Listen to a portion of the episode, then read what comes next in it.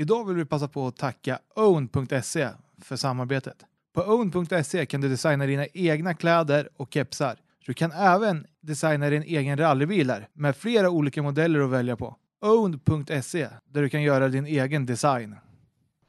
Rallypodden presenteras i samarbete med Top Cat Fishing Guide.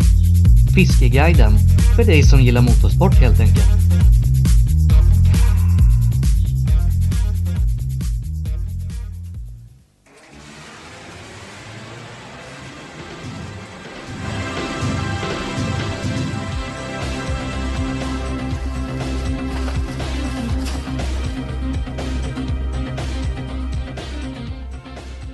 Det dags för en ny rallypodd och idag så gick ju Monte Carlo-rallyt i mål här när vi spelade in detta och Ogier var ju omutlig som vanligt skulle jag vilja säga.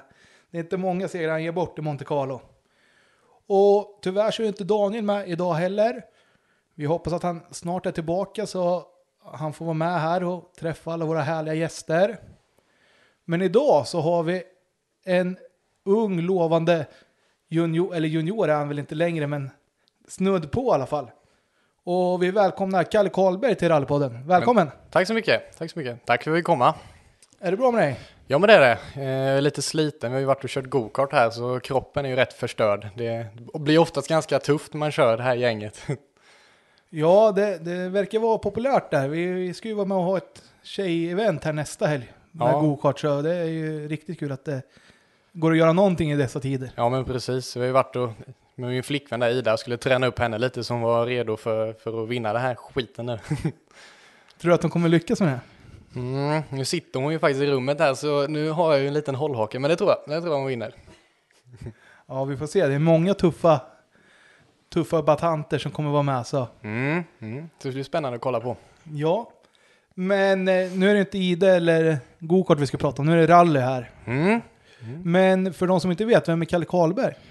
Ja, vem är Kalle Karlberg? Han är väl en, en 20-årig kille från Jönköping eh, som eh, kör lite rally på, på fritiden, eller eh, nästan lite mer än fritiden. Ehm, och vad gör jag? Jag är 20 år, jag studerar maskinteknik på Jönköping University. Ehm, försöker variera det lite med, med rallyåkandet, försöka få ihop dem båda två. Ehm, det är väl lite kort vem jag är, eh, privat sådär. Spännande att även kunna gå i skolan och, och hålla på med en så dyr hobby som, som rally faktiskt är.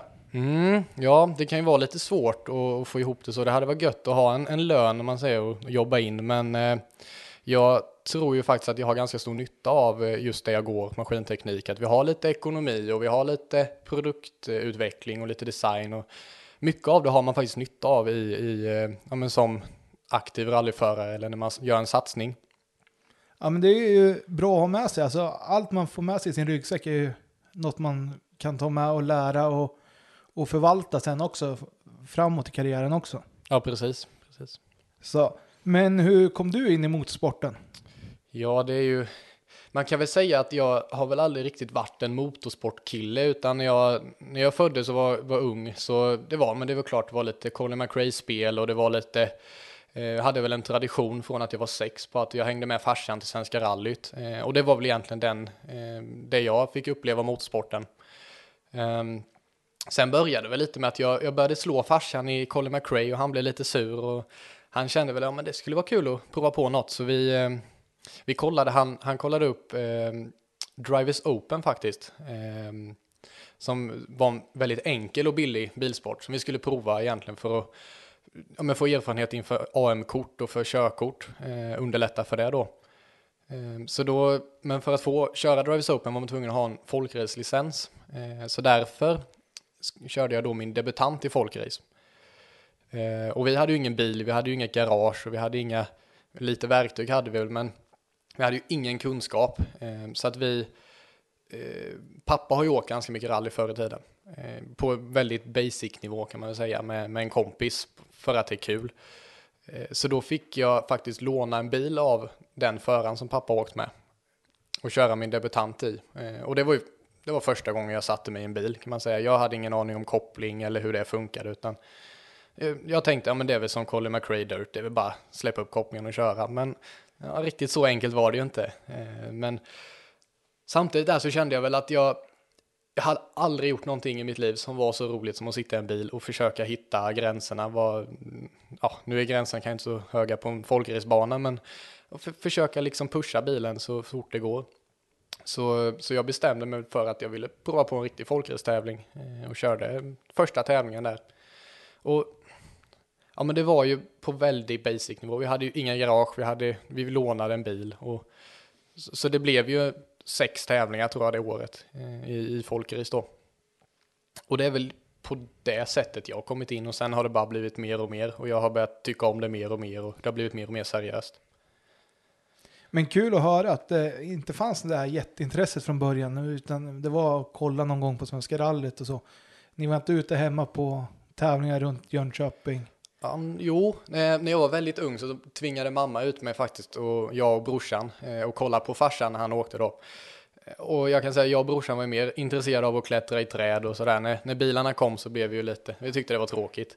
Eh, och jag, jag, tror jag varit ute på två tävlingar och kollat på pappa och ena fick de motorstopp i vägbytet vi stod i och i andra tror jag de fick bryta innan vi kom. Så att det var väl inte den bästa erfarenheten av rally direkt.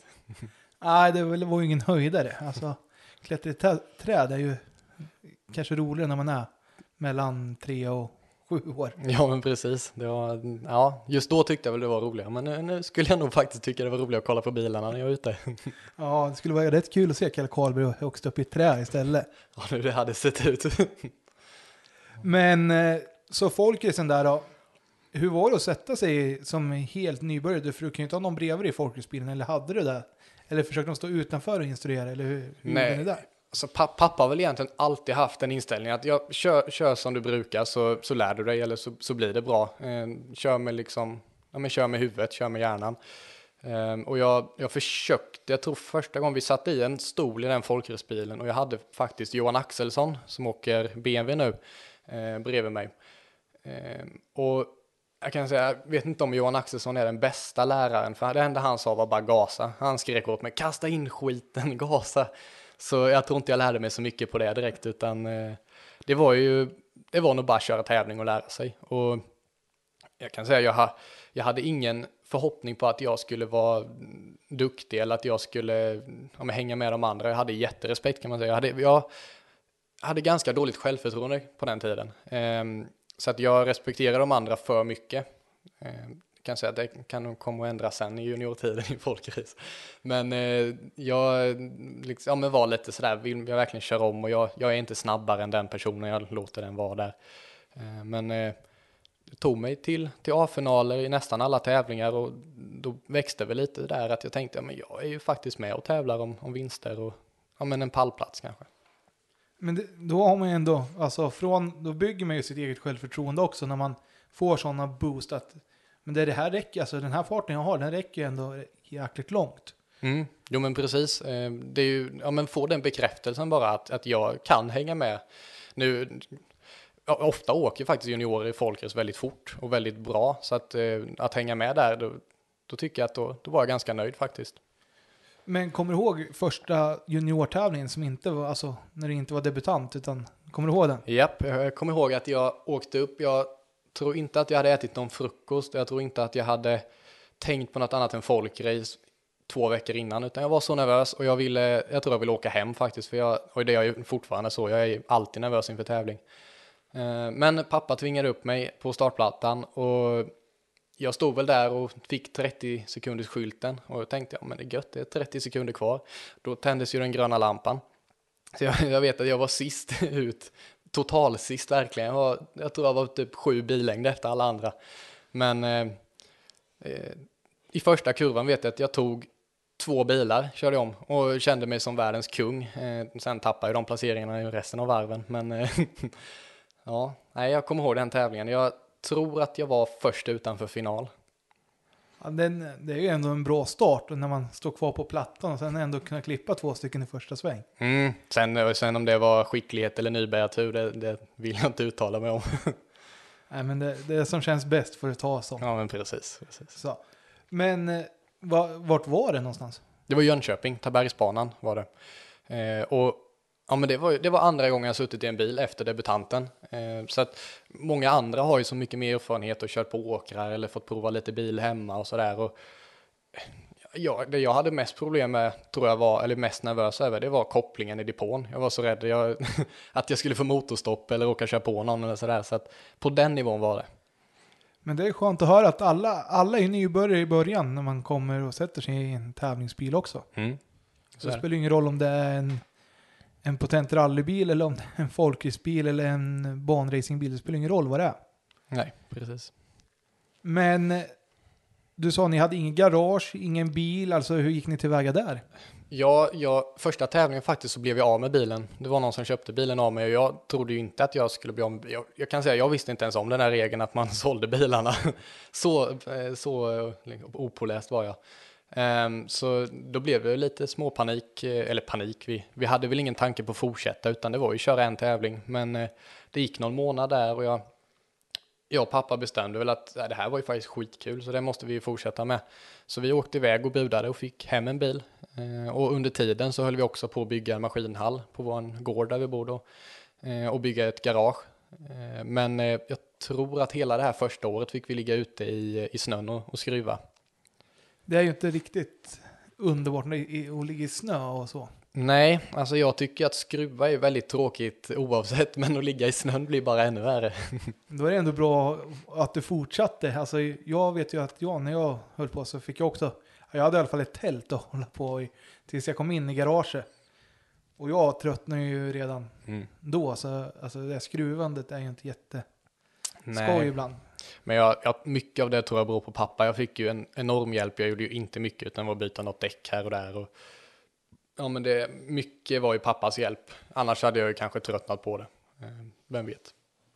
Men kul och första året är det ändå bra att åka sex tävlingar när man inte har har något garage Mm. klart faktiskt. Ja, nej, men tittar man tillbaka på det. Man, man hör andra juniorer som har åkt 30-40 tävlingar på ett år. Jag fattar inte hur, men eh, tittar jag tillbaka på det med de förutsättningarna jag hade så är jag jättenöjd. Det var, jag tror att det är bra att ha en liten mjukstart också, så du inte bara pang på rödbetan liksom in på det, utan du får vänja dig lite med att men så här är det. Bestämma mig, vill jag fortsätta eller vill jag inte?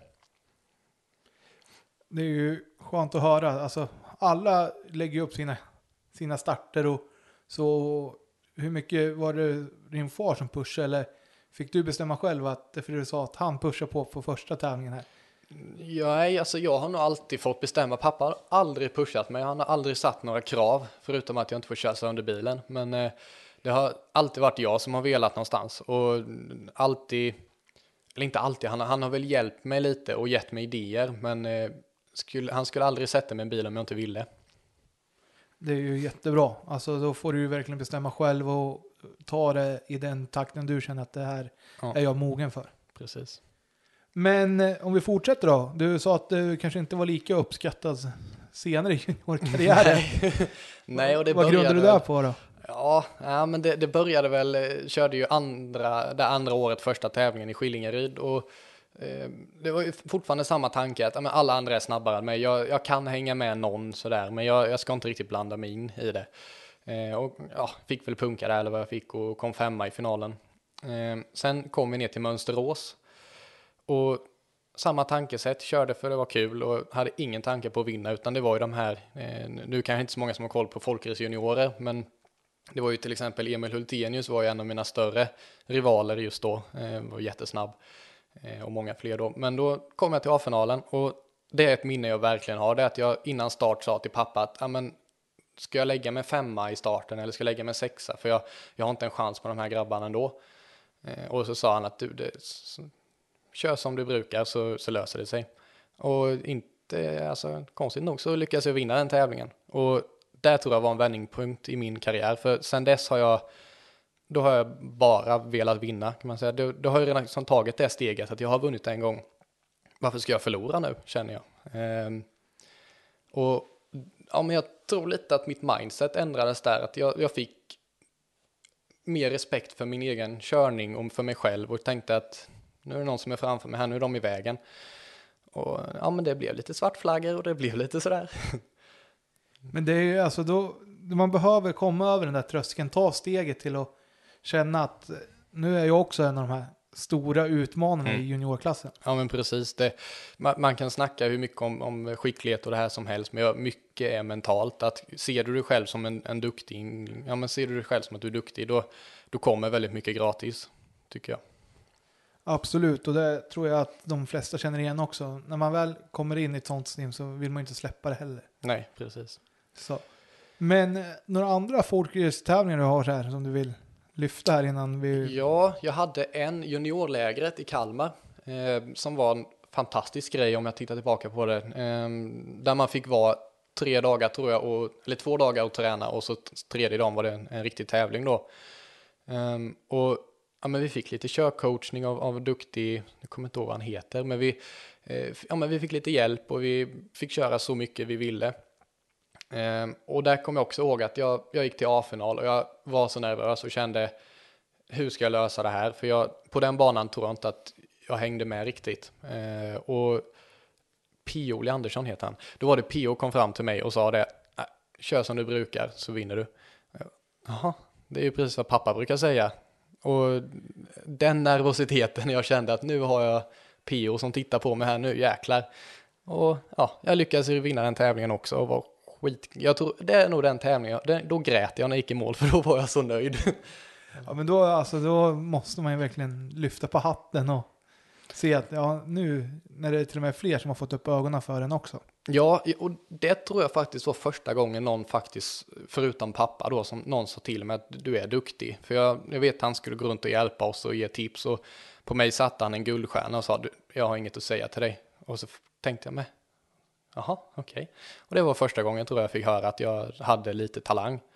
Ehm, och jag fattade väl inte riktigt då, utan jag, jag tänkte väl att ja, men jag är en folkraceåkare, jag, jag kör här, jag är ungefär lika duktig som de andra. Ehm, men lite senare där på det året så provade jag faktiskt på en sprinttävling i folkrace. Och jag kände att det här var ju skitkul. Det finns ju ingen som knuffar på mig. Jag, kör jag fort så vinner jag, tänkte jag. Och där tror jag jag insåg att eh, jag tröttnade lite på att det var folk i vägen eller att någon vände på mig eller smällar i starten och sådär. Ehm, så efter det, någon sommar när vi var på Öland så sa pappa det att han hade hittat en billig rallybil. Och jag var ju helt emot det först. Jag tänkte nej men jag är ingen rallykille, jag, jag kör folkrace.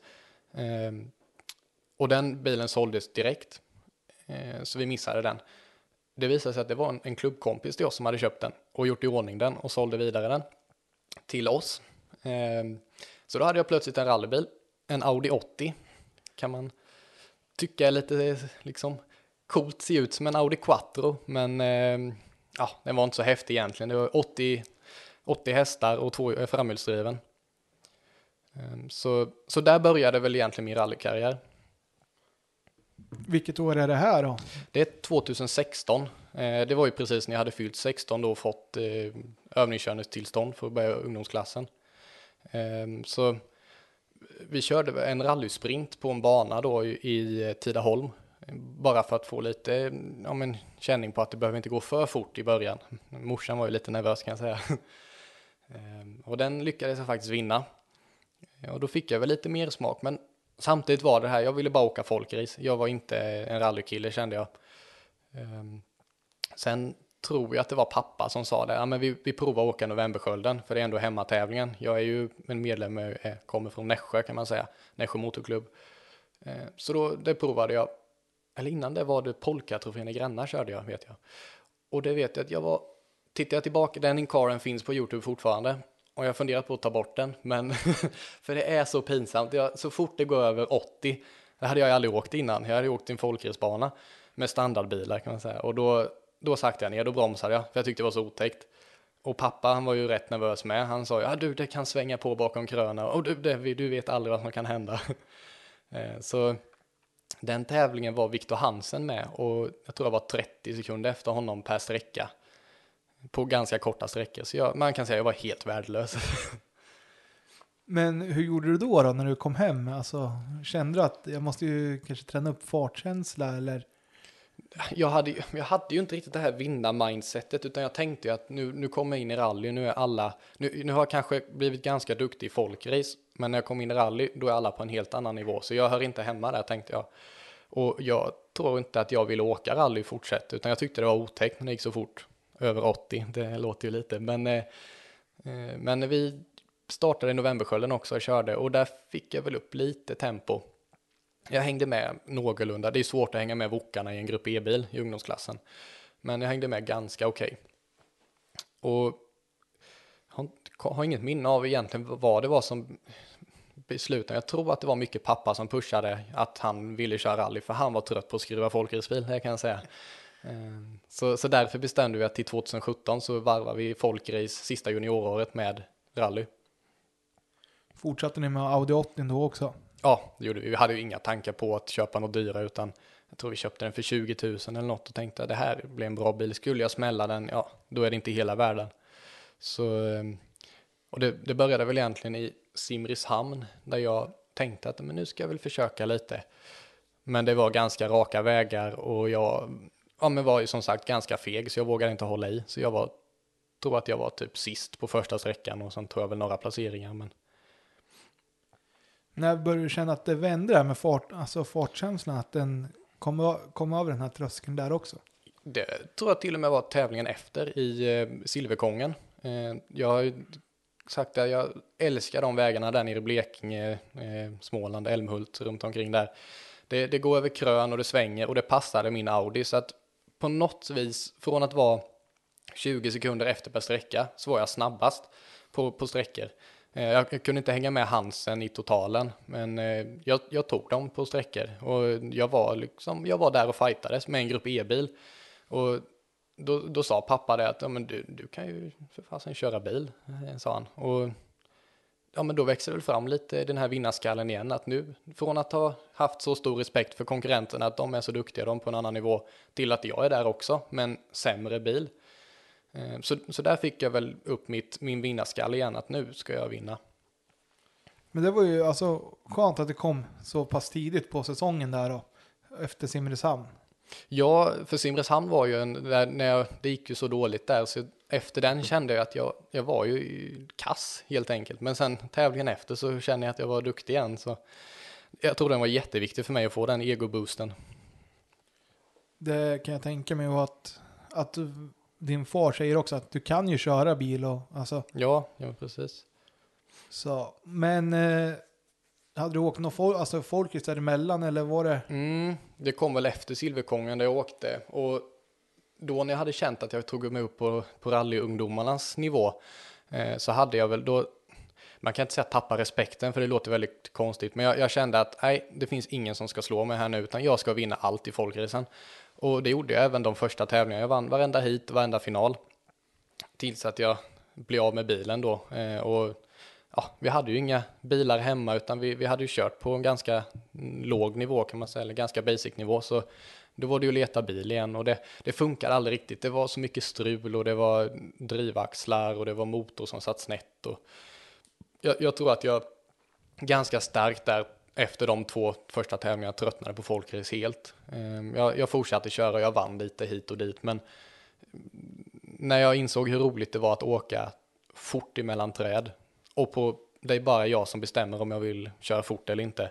Eh, om jag vill vinna då åker jag fort. Ehm, då, det, det tror jag att, ja, det var det som gjorde att jag inte ville hålla på med folkrace mer. Men det är alltså, skön, alltså skön känsla om det, ja. när det vänder så plötsligt också att... Ja, men jag, på något vis kan det väl vara ödet, jag vet inte om man kan säga det, men att, att det går, börjar gå bra i rally och så skiter det sig i folkracen, det var någon som visade att nej, det, du ska åka rally för du, Eh, ja, jag har ju ganska, man kan inte tro det när man träffar mig kanske, men jag har ju ganska så dåligt humör under tävlingar och jag kan, jag kan bli ganska arg och det är en del rattar som har fått lite stryk under folkracen och, och jag, har, jag har gråtit ganska mycket kan jag säga och det gör jag fortfarande. det är skönt med lite känslor, man ska ha känslor. Ja, fan, om, man, om man brinner för någonting då har man känslor. Så. Och när man hör här att eh, det börjar gå bra i rallyt, hur gick tankarna då? då? För det finns ju rätt mycket kupper åka neråt i landet också. Mm. Ja, där 2017 med Audin åkte jag ju E-cupen och jag åkte ju Sydsvenska rallycupen och lite. Och E-cupen vann jag ju, men det, det, var ju ingen konkurrens. Det var ingen annan som körde knappt, eh, tror jag. Men eh, Alltså det, det, det största som jag störde mig på det var att jag så fort det blev lite snabbt så hängde jag inte med och, och jag kunde inte göra någonting. Jag kunde hålla i så mycket jag ville men med den slöa Audi 80 jag kan säga att det finns nog grupp E-bilar som är mycket vassare än vad den var. Um, då började jag tröttna lite och kände, ja, men jag ska vi inte prova att köpa en, eller bygga en Wok? Eh, Kom jag och pappa överens om då. Ehm, och vi köpte väl på oss någon 940 och så insåg vi, att det var ingen FB-motor i den och jaha, man vill ha 410 axel och det ska vara automat, eh, ja, men allt sånt där. Det, då, ja, så vi, vi köpte lite 940 så kollade så hittade vi en som vi tyckte, men den här känns bra, den här kan vi börja bygga på. Eh, och tanken var väl att göra ett budgetbygge, att motorn det skulle vi inte göra någonting med utan Eh, fick jag bara 130 hästar istället för 80 så borde jag kanske hänga med bättre. Men jag vet inte var det var någonstans. Jag, jag tror att det bara spårade ur någonstans när jag, när jag kände den här tävlingsdjävulen kom i mig och sa jag ska, jag ska åka lika bra som de andra. Ehm, för samtidigt som det var tråkigt att inte kunna vinna i Grupp E-bilen så tror jag att det var jättebra för min karriär att jag fick ligga i underläge och jag fick lära mig att utnyttja bilen till 100 procent. Det är ju där man måste, alltså om man har tagit 100 procent av en bil då vet man ju att ja, den här kommer jag nog inte kunna utvecklas mer än två, tre, mm. eller ja, det här är max om jag inte ska åka av vägen. Mm. Gjorde du det någonting här med Audin? Nej, jag hade lite småkriser, men jag, jag var faktiskt aldrig av vägen i Audin, utan eh, och småkriser, jag, jag hade lite sladdar kan man säga. För mig var det en kris och för pappa var det en kris, för han, han var inte glad på mig så fort vi var nära på att åka av. Eh, utan Eh, så jag, jag höll mig på vägen varenda tävling och allting bara flöt på. Det gick skitbra. Eh, så det var väl egentligen därför vi tyckte det var så kul. Så var det värt att bygga en, en eh, VOK där vi gjorde en, eller en grupp F då, där vi gjorde en riktig motor och vi gjorde i ordning. Vi gjorde i ordning allt förutom växellåda och bakaxel på bilen. Men det, alltså då har man ju ändå byggt det själv. Alltså du känner att det här är något jag har varit med och tillverkat, alltså mm. gjort själv. Så då kanske man får en annan respekt också. Var du med och skruva mer? ja. under den här tiden än vad du jo, hade varit på nu hade jag väl lärt nivån. Ja, precis. Nej, nu har jag lärt mig lite mer att jag var ju faktiskt tvungen att vara med och hjälpa pappa. Han kan inte göra allt, eh, men det var mycket pappa som, som gjorde de här svåra grejerna. Jag var med och ja, lös med ficklampan och lite så här, alltså hjälpte till kan man säga. Um, så ja, nej men det, ja, precis. Men det är ju jättebra, så jag tror man hittar den här kemin mellan varandra också mer och man får förståelse för varandras utbrott. Även fast det är far och son så blir det en mm. annan sak när man är i en tävlingssituation och sen när man har varit i garaget rätt mycket också. Det blir annat snack än vad det ja. är vid köksbordet kanske. Eh, ja, nu blir det mycket rallysnack vid köksbordet med, men, men eh, ja, alltså det är många som undrar varför jag än idag har pappa som kartläsare som läser noter. Ehm, och det, för mig, alltså det, det, finns ingen annan som jag känner så pass bra som, jag vet precis vilket tonläge han använder när han blir lite nervös eller när det är någonting. Eh, han, egentligen behöver han inte ens läsa noterna, jag kan bara se på hans, hur han sitter med kroppen om han tycker det går för fort och sådär. Um, och att ha det här att, att jag, vet, jag kan, vet att jag kan lita på pappa, att händer någonting på bilen, han fixar det mesta. Eh, det enda jag behöver bry mig om är att köra bilen. Det måste ju vara jätteskönt. Jag tänker att vi ska komma in på den mm. biten sen när vi kommer in på hur, hur utvecklingen har varit i karriären också. Att det har varit en fast punkt bredvid dig i högerstolen mm. Mm. allt som oftast. Precis, ja men det tycker jag är bra. Men eh, när vi fortsätter junioråret här då, när du skulle göra premiär med Woken här då. Mm. Vilken tävling blev det där då? Det var ju 2018, det var ju mitt sista juniorår eh, och det blev Skutskärsratten. Ja, första gången i en bakhjulsdriven bil på, eh, i rally då jag kört lite folkrace och det var första gången odiffat eh, dessutom eh, med en bakhjulsdriven bil första gången på snö. Så, och, och, vi hade som sagt, vi hade inte den här riktiga budgeten eller ja, men, drivet för att satsa rejält utan vi, köpte lite begagnade däck. Jag kan säga att det var inte mycket dubb i dem. Eh, och det tänkte ju inte jag på, det var ju bara snö, det är ganska enkelt att åka på. Det hade ju sladdat lite med epan och sådär. Eh, och då vet jag första, första sträckan i Skutskärsratten så slänger jag i trean in i en sväng och så inser jag att oj, jaha, det var ju faktiskt halt med is och snö. Särskilt utan dubb med. ja, det brukar inte betta. Nej, men, men hela den tävlingen vet jag att vi, största konkurrenten var väl egentligen Kalle Gustavsson. Jag hade ju ingen aning om vem han var då, eh, utan vi började snacka lite där. Eh, han åkte ju sin Polo då som en ja, jag kan säga att det är väl egentligen den bästa ungdomsbilen du kan åka och särskilt på, på vinterunderlag. Men eh, under den, den tävlingen fick vi inte reda på några tider utan vi körde igenom allt och Kalle tror jag hade någon, han åkte ganska hårt så jag tror han åkte av någon, eh, sträcka två där. Men eh, när vi kom in i mål och så tänkte jag, hoppas att det blir någon bra placering. Som med Audi, jag tänkte, hoppas jag fick en pallplats eller en fjärdeplats. Och så skickade morsan till mig, du, vad, har de fel på tiderna eller? Du har ju vunnit. Jag tänkte, nej, men det har jag inte gjort. Jag, åkte, jag är ju värdelös på det här, jag kan inte åka bakhjulsdrivet. Men då hade jag vunnit tävlingen helt plötsligt. ja, men en bra, alltså, bra start på den ja, bakhjulsdrivna karriären. Ja, verkligen. Jag kunde inte gått så mycket bättre.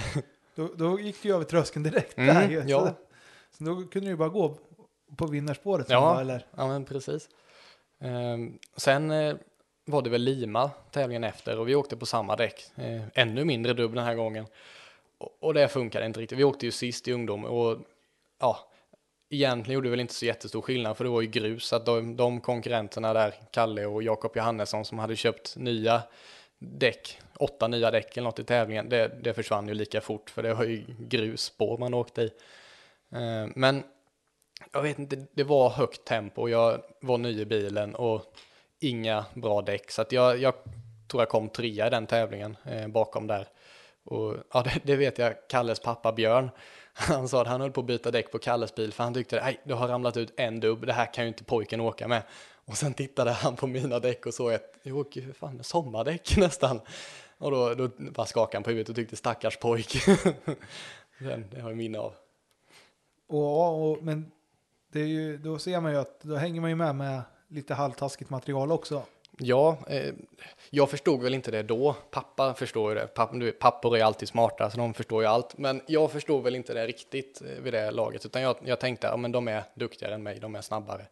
Eh, vilket de ja, kan också ha varit, de var, är ju väldigt snabba de två.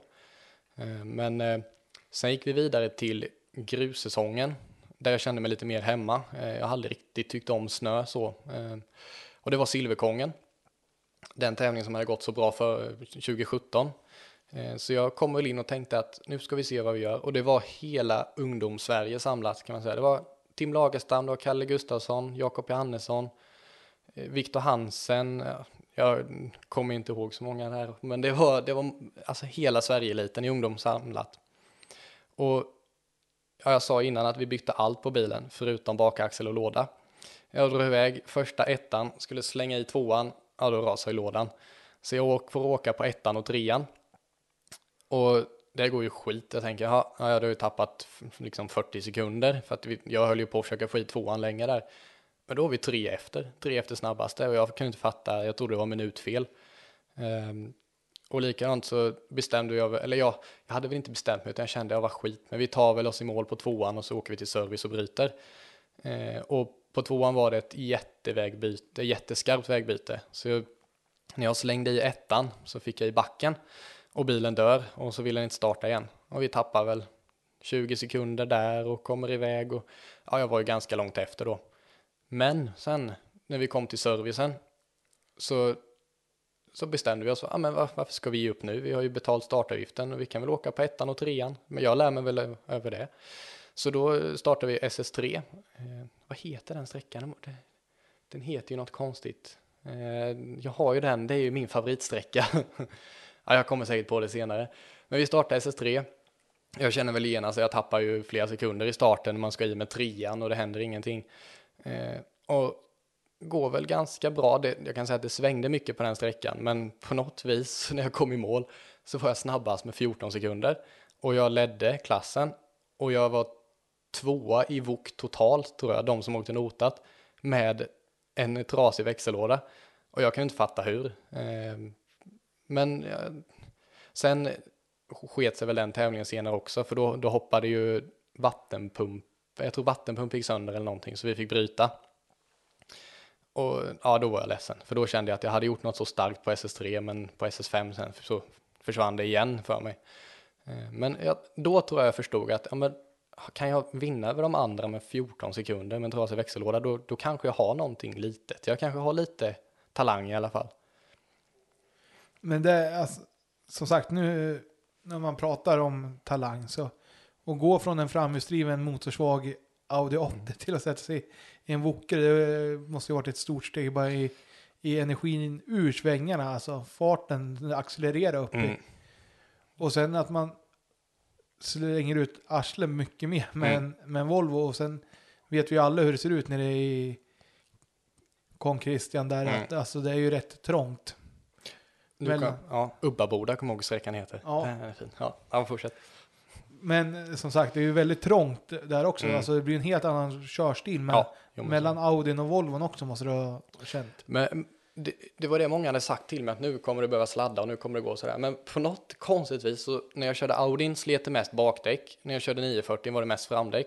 Jag har någon konstig körstil, jag vet inte vad det är jag gör men det, jag sladdade knappt aldrig med Volvon. Men det kan ju vara därför det gick så bra att åka på höga växlar, alltså att du inte hade tvåan. För då kanske det hade blivit mer, mer, mer sladd också. Alltså. Mm. Nu fick du verkligen tänka att, ja, och då kanske du hade med det här Audi-tänket. Jag måste pricka den här svängen lite Mm. bättre för att få med farten ut sen. Det är som du säger, där hade jag nytta av att jag hade åkt Audin och varit i underläge i ett år. Och att jag visste att, eller jag visste, jag hade den mindsetet att bara plocka med sig så mycket fart som möjligt. Och jag märkte väl när jag lade i tvåan, det bara spinner ju, det händer ju inget. Det låter fränt och det är fränt på filmer och sådär på YouTube, men så, så många filmer man ser på mig i ungdomstiden, det, då åkte jag ju bara, det åkte och puttrade lite, men det gick ju bra också. Och det är ju det som är det viktiga, så att man får självförtroendet i, sig själv och sen att inte publiken tycker det ser så, så fränt ut. Det är, ju, det är ju ett annat problem. Mm, ja men precis. Det är, det är ju bara tråkigt för dem. Det, det, rally går ut på det att åka snabbast från punkt Ja. A till punkt B. Så. Sen är det klart, det är kul med lite showare också som åker och sladdar. Eh, Daniel Syvala till exempel. Det kanske inte ofta ibland går så fort, men det går riktigt hårt. Det kan man ju säga. Alltså, det, han tar ju i i alla fall. ja, det gör han. Likadant när han kör gokart. Ja, men där är han ju inte. Nej. Men Ja. ja, ja, han kan ju inte försvara sig så vi ska inte kasta. Nej, precis. Jag får inte snacka för- mycket skit om honom. Nej. Så. Mm. Men sen så, du åkte ju på där rätt mycket under 2018, eller hur? Visst är det Mm. Ja, precis. Ehm, Vi, vi körde väl egentligen så mycket tävlingar. Vi hade väl lite Viktor Hansen jag tittade upp på och såg att han åkte så mycket tävlingar. Och då kände jag att eh, vill jag bli lika duktig som honom så ska jag också göra det. Eh, Nu var inte han ungdom det här året, men eh, ja, jag åkte på. Jag hade väl konkurrenterna som Jakob Johannesson och Emil Friman som var riktigt snabba. Men på något vis så, så lyckades jag det gick jättebra det här året. Jag, jag var alltid, det var någon sträcka jag tappade mot någon av dem, men i slutet så var jag ofta snabbast. Och för mig var ju det, en, jag hade ju förlorat kände jag när jag hade tappat en sträcka. Då, då var jag ju helt värdelös för att kan jag inte vinna allt då har jag ju inte vunnit. Ja, och du börjar ju, alltså du börjar ju med att åka Express-specialen där var på, Mm, på på våren. asfalt. Ja, Hur var det att åka asfalt? Ja, alltså, det är ju klart det är annorlunda, men eh, på något vis, jag väl, jag vet inte om det har med att jag har kört lite hyrgokart och sånt där, men det, jag tyckte det satt ganska så lätt. Eh, Det svåra var väl att förstå att jag körde odiffat, så att du kan inte åka, ganska, du kan inte åka så hårt. Men eh, jag åkte ju likadant på gruset, jag åkte ju bara styrde efter där det fanns grepp. Jag hade ju ingen sladd eller något, så att, ja men det gick jättebra. Eh, Den tävlingen vet jag, tror att vi vann den va? Ja det gjorde vi. Det stämmer bra där. Mm. Och du var, ja, nej men det vann ungdom i alla fall Mm, där så. mm. Ja, vi hängde inte- nog inte så bra med de andra seniorerna där, för det är mycket asfalt-setup och, och riktiga däck och sådär i, i Skåne. De är ju duktiga på det. Och det här var ju till och med innan Silverkongen ska vi Ja, tillägga. det kanske det var. Det är Var dåligt det? minne. Ja. Så, därför Ja. det, det ser man på resultatet här. Mm, mm, mm. Så. Men eh, sen var det ju, ja och sen fortsatte du, skulle du åka någon serie, var det planerat redan? Ja, eh, jag skulle fortsätta åka både E-cupen, Sydsvenska rallycupen, Smålands-DM och Bilsport rallycup. Eh, nu var ju Smålands-DM och Svenska rallycup, Sydsvenska rallycupen samma tävlingar, men det blev ganska hektiskt där. Och, och det började ju inte så bra i Bilsport rallycup i Anderslöv, för att du kommer ihåg att jag sa att vi fixade allt på bilen förutom låda och bakaxel. Lådan hade gått, vi satte i en nyrenoverad. Ja, men vad går då i starten på SS1 i Anderslöv? Det var i bakaxeln. Och då blev du kvar där. Ja, då blev jag kvar 100 meter in eller vad det kan ha varit, eller 200. Är det den kortaste tävlingen du har åkt? Ja, det är det nog. Jag tror det. Eh, Jag tror inte att jag har brutit snabbare än så. Eh, Så det är nog ett rekord. Ja, du ser. Mm. Men eh, sen så vände ni till Ljungby och åkte midsommardansen. Mm, det gjorde vi. Och, och den tävlingen kommer jag ihåg att hade fortfarande det här mindsetet, för nu, nu var jag lite over the moon kan man säga, att nu kände jag att jag ska inte förlora, jag ska inte förlora en, om det fanns någon som tog en splittid skulle jag inte vara efter någon. Jag skulle, inte, jag skulle vinna över A-föraren, jag skulle vinna totalt, allt kände jag, jag var bara tvungen att göra det. Och då vet jag att jag på SS2 tappade någon tiondel eller två mot Jakob Johannesson. Och jag var helt förstörd, jag tänkte, nej, han är så mycket snabbare än mig, jag är helt värdelös. Men Sen tog det stopp för jag, Jakob är ju ganska vild, han åker ganska hårt. Eh, och det, tyvärr tog det väl stopp för Jakob då på SS3. Och, eh, ja, men vi kunde väl ta en betryggande ledning och, och vinna den tävlingen. Men det är ju skönt, alltså det gäller ju att bygga poäng i de här kupperna också. Mm. Och få med sig, det gäller ju att ta sig i mål. Precis, och, och det kan man säga att det är många ungdomar som åker med andra eh, än sina föräldrar. Och på ett vis är det bra att få, få verkligen utnyttja, ja, men lära sig att åka hårt. Men när jag hade farsan med så han, han, han bromsade mig hela tiden och på gott och ont. Visst, jag hade kanske kunnat åka fortare, men då hade det tagit stopp i nästa sväng kanske. Så jag är ganska tacksam för det idag, att jag fick åka så pass mycket utan att köra av. Och det är det, det gäller att bygga mil i, i kroppen Mm. hela tiden. Så, så i skogen där, där vinner du bara Ja, garagetimmar. ja precis. Det, Det är bättre att få körtimmar än Ja. garagetimmar. Ja, exakt. Jag som inte gillar att skruva heller kände att det var roligare att köra rallybilen och och i garaget. Ja, speciellt när man har lagt upp en plan på att åka så mycket som Mm. du hade gjort under Mm. säsongen så får man ju faktiskt tänka och då tror jag att det är bra att ha Mm. en förälder med som Ja. kan känna att det här kommer inte funka hela dagen om, Nej, om vi fortsätter det här tempot. Och, och så var det fram till Hammarslaget. Eh, körde tävling i vad är det, Norra Hammar. Eh, och, och där hade jag väl diskuterat med pappa att nu får du sluta bromsa mig för nu är jag trött på det. Nu vill jag åka fullt. Och jag, jag var så nervös. Det här kan jag säga att det, Jakob hade inte gjort någonting för att psyka mig, men jag psykade mig själv. Jag satt och tänkte, ah, Jakob har nya däck, ah, han är så duktig, han, han tog mig på SS2 i midsommardansen, han kommer åka ifrån mig. Så vi eh, startade där på SS1 och jag hade fått höra innan att det är bara rakt hela vägen. Det är som att åka en, eh, en flygraka. Och mycket riktigt så var det ju bara fullt överallt. Eh, och jag tror väl att, jag vet inte om det var, jag kom ifatt, men jag borde ha kommit ifatt Jakob lite och då var det ju fullt med damm.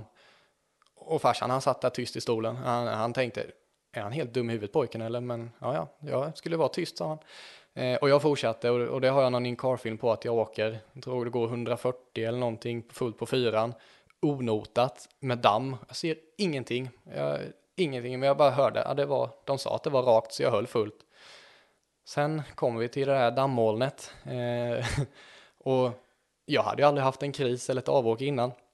Så jag bara styrde ju in i svängen så insåg jag att aha, det nöp ju på här. Och så var vi inne i ett träd. Och jag tänkte fortfarande, ja, nej men jag har inte åkt av, jag kan inte åka av.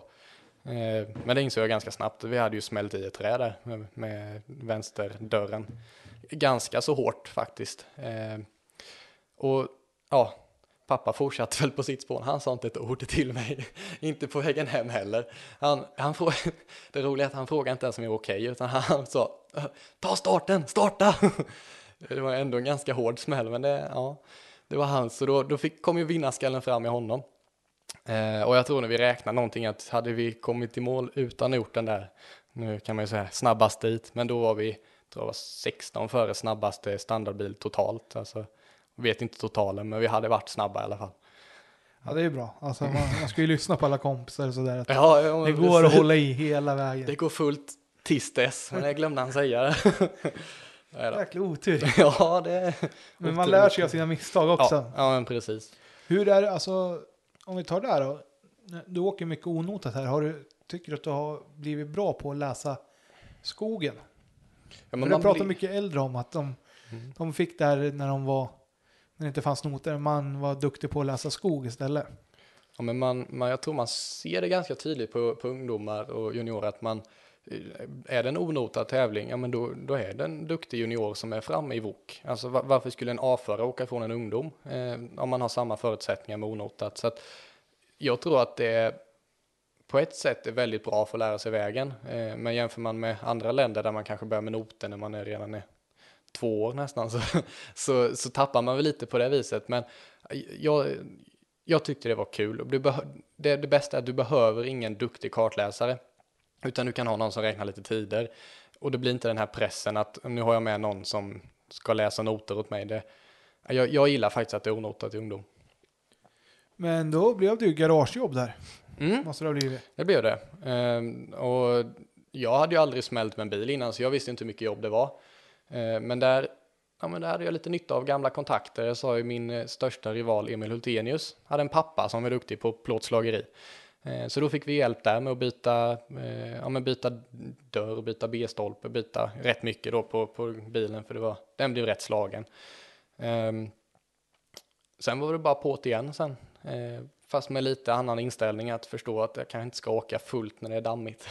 Kommer du ihåg vilken tävling som var efter där? Ja, Dackefejden kommer jag ihåg. Eh, och, och jag hade ju alla svängar som svängde höger när det började gå på trean. Eh, där bromsar ju. Det är något som, det satt kvar att nej, jag tänker inte göra det här igen. Eh, och det var ju Jakob Johannesson som jag tävlade främst mot där i den tävlingen och han var vi var sekund, eller tiondels lika. Vi åkte, jag tror han var någon tiondel före mig på SS1 och jag tog honom på SS2 eller något. Eh, sen åkte jag tyvärr på pyspunker, tre stycken pyspunker på något konstigt vänster, så vet jag inte. Jag tror det var något, eh, något fel på dem, på de däcken där. Eh, så då tappade vi ju rätt mycket då och kom väl tvåa eller någonting bakom Jakob. Ja, men det är ju ändå bra med tre pyspunker och lyckas hålla Ja. en andra plats. Det, man får väl se det så, men jag, jag, hade man frågat mig då så var det väl inte så himla bra. Jag var ganska besviken. Att, Eller berodde det på att du hade varit utanför vägen och åkt? Nej, men jag, hade, jag tror inte jag hade. Det var ganska dåliga vägar, men jag, så det kan ju ha smält i någonting. Men vi, jag åkte i spåren och jag åkte faktiskt väldigt lugnt den tävlingen. Eh, annars är det lätt att skylla ifrån sig. Så är det ju. Och sen bar det av till eh, Skillingaryd då. Mm. Eh, var det skilling 50 eller 500? 500. ja. Har inte så mycket minne av den tävlingen, men jag, om jag för mig så vann vi. Jajamän. Ja, Det, du radar upp se, eller ja. ja. Sen var det ju nere i semesterturen. Det måste ju ha varit Bilsport Ja. Rally Cup. Den tävlingen jag hade eh, onotat eh, nere i, i Sunnebo med sk- skitfräna vägar. Och jag gick ut som första bil eh, och det var ju jättehalt. Det var ju massa lösgrus och jag eh, hade väl en fight med Emil Friman tror jag där. Eh, där vi kunde ta en, eh, en seger. Men eh, jag tänkte ju inte mer på det utan det, jag hade ju startat först i, i gruset och jag hade åkt ganska lugnt ändå, hade inte haft någon direkt kris och sådär. Sen när vi kom hem på kvällen så sa pappa, du Kalle, vi, vi var sexa totalt i hela tävlingen. Jag bara, jaha, i, i VOK? Så, nej, alltså sexa totalt bland alla trimmade bilar och fyrhjulsdrivet och allt. Och det var ju ändå en ganska stor tävling i Bilsport Cup och jag tänkte, va? hur kan det ha varit det? Men eh, ja, nej, det var tills dess min bästa totalplacering. Men kul att få visa de här. Att då åker man ju på lika villkor allihopa. Mm. Alla åker ju onotat. Precis, Och då kanske kommer in att du har åkt en och en halv säsong med. exakt. Och bara åkt onotat. och, och lärt mig läsa vägen. Ja, det, ja, det tror jag är jättenytt. Men något som, man, det är väl alltid kul att komma bra totalt och sådär. Men något jag tror var lite dåligt med det var att jag har ju min dumma vinnarskalle. Då tänkte jag, varför ska jag komma sämre nästa tävling? Och vad var nästa tävling? Det var Sydsvenska rallycupen, när de åker notat kan jag tänka Ja, mig. det måste Ja. det väl ha varit. Det Ja. var väl... Ja, nej, sen blev det ju Kullingstrofén. Mm. Ja, mm. rolig tävling. ja, det är ju en rolig tävling, men eh, ja, den har aldrig funkat för mig kan jag säga. Eh, felet där, det var, om man ska skylla ifrån sig, jag vet inte, men jag, jag hade ny hjälm, jag hade nya handskar, ny balaklava. Eh, Allt var upplagt för su- ja, men succé. allt var udda och jag, jag kände mig inte hemma i bilen. Och det var också hela Sverige-eliten i ungdom var samlad. Eh, så att eh, det var med alla de bästa. Det var Tim Lagerstam, det var Kalle Gustafsson, det var Jakob Johannesson, Emil Friman. Alla var samlade där, för alla skulle tävla med som var bäst. Och 200 meter in på eh, SS1 så kör jag på, det var en sten i spåren. Och den slår ju ur mina händer ur ratten och jag åker upp lite i en bergvägg och slår sönder lite grejer, någon styrstag och lite. Men det var ju kul, det var jättekul. När du väl bryter så kommer du inte längre än en kilometer. Nej, det, du, klarar jag första sträckan då borde jag kunna åka hur hårt som helst. Ja, men ja, några hammar då? Vad... Ja, Var det- ja men det var sträcka ett var också. sträcka- Men då hade, det var målsvängen på sträcka ett, så vi, vi kom ju i mål där. Men eh, nej, det var inte första metrarna. Nej. Eh, För det var ju bara rakt, det var dumt att åka av rakan. Ja, Ja, men eh, ja, då blev det hem i garage igen då. Mm. Det var inte lika mycket jobb den här gången. Det, det var ju bara ett styrstag och lite, ah, bilen har blivit lite knölig också. Men eh, det var inte riktigt lika mycket jobb. Eh, sen har jag inte en aning om vad som var nästa tävling. Men det var i alla fall efter där så, så började jag köra, jag tror att det var tv-svängen om jag inte minns fel, eh, som vi låg eh, ganska bra till i, i både Smålands-DM också i Svenska rallycupen. Eh, och ja, men där hade jag väl mindsetet pappa sa till mig att, hade jag rätt?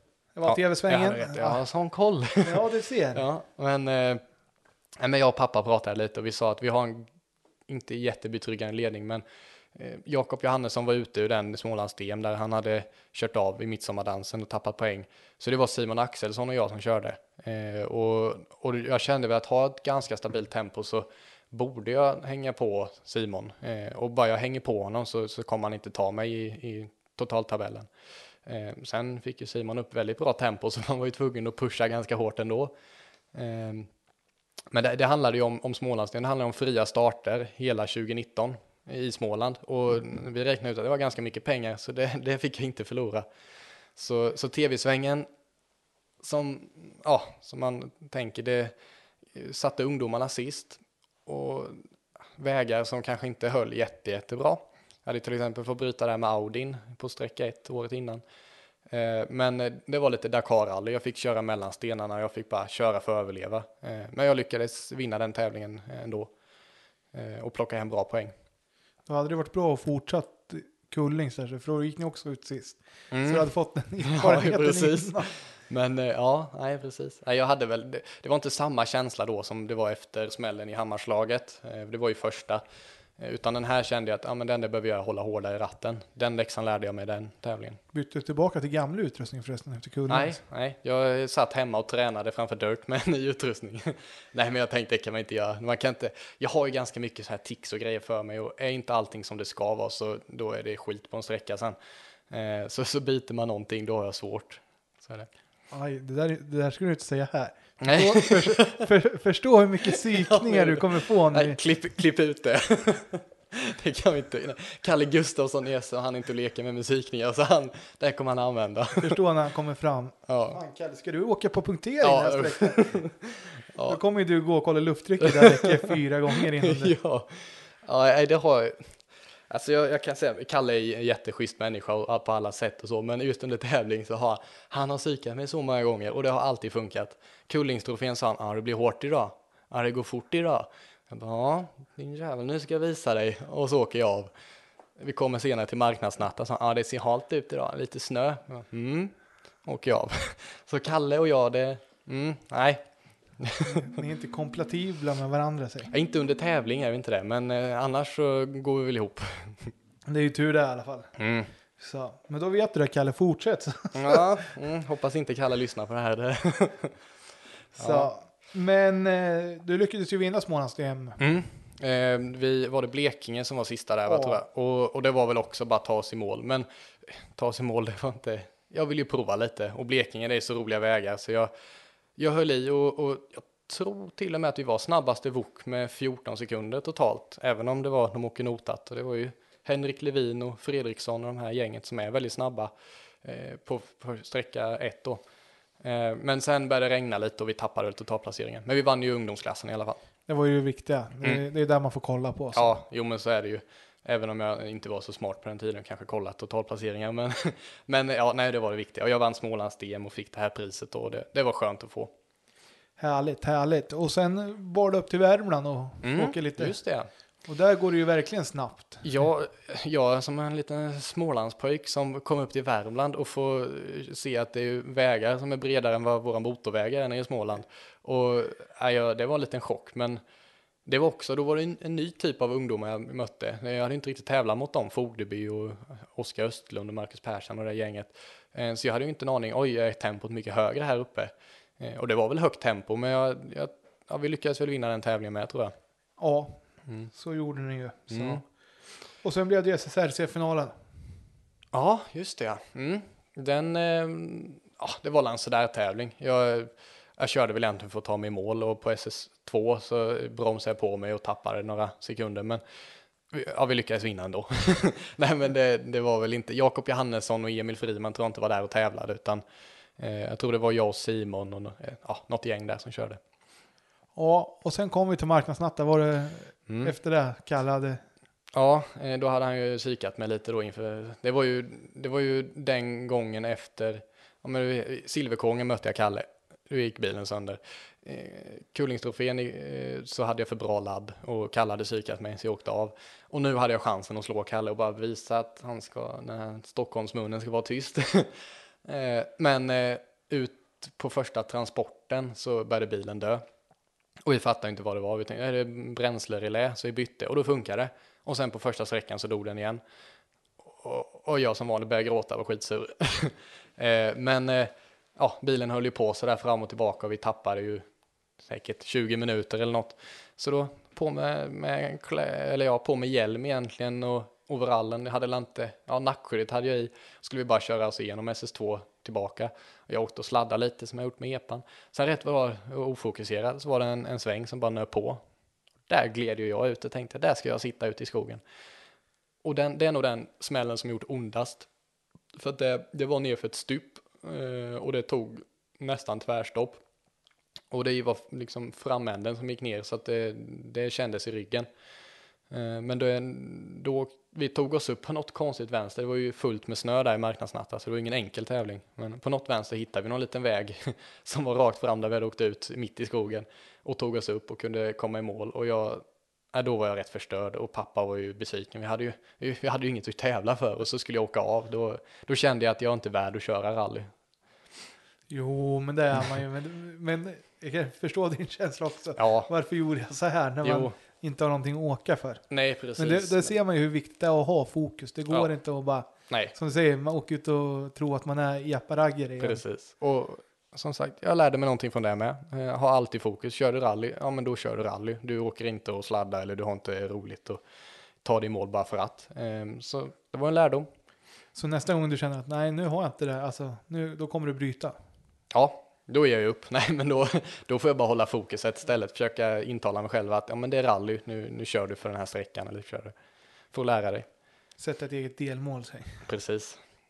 Så, men sen, du hann ju få ihop bilen i alla fall, eller fick du Mm. låna någon bil? Nej, vi, vi fick ihop bilen eh, någorlunda. Jag tror det tog bakskärmen med, så den bytte vi.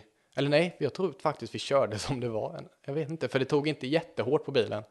Eh, utan tog väl mer hårt på mitt självförtroende. Eh, så det var det novemberskölden Ja. vi körde. Och Abs- det hemmatävlingen igen.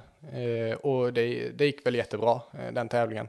Jag har lite svårt, jag, konstigt nog eftersom jag ändå är från Jönköping, Nässjö-hållet, så har jag jättesvårt för de vägarna. Det här med att det är långa svängar och så kan det nypa på eller öppna. Och jag, jag gillar inte riktigt det. Det är mycket chansåka när det onotat. Har du bra vägminne? Nej, eh, fråga, fråga min flickvän om, eh, om jag hittade till dig idag. Jag har ju ändå varit där några gånger, men nej, jag hittade inte hit. Det- jag, ja, jag har ju även åkt kartläsare med Daniel Syvala någon gång och han, är, nej, han tycker nog inte att jag är en bra kartläsare. Nej, det, det, så kan det ju vara om man inte kommer ihåg ens vart man ska svänga Nej. in på en gata. Så. nej, det, nej det, man- jag ska nog vara tyst när det gäller kartor tror jag. Tror Du tar bättre ratten istället. Ja, jo men eh, säger någon vart jag ska så går det bättre. Så är det. Det är bra det. Mm. Men sen till eh, 2019, då blev det, blev det en ny bil. Mm. Eh, det var väl här i slutet av 2018 när jag kände att jag tittade tillbaka på mina resultat och jag tittade att jag har Visst, jag hade inte slagit Kalle Gustafsson, men jag hade varit snabbare än honom. Men han hade psykat ner mig. Eh, men ja, man får säga det själv. Tror jag att det tempot jag hade så tror jag att jag var Sveriges snabbaste ungdom vid det. För jag hade mött i princip alla. Jag hade slagit alla utom Kalle.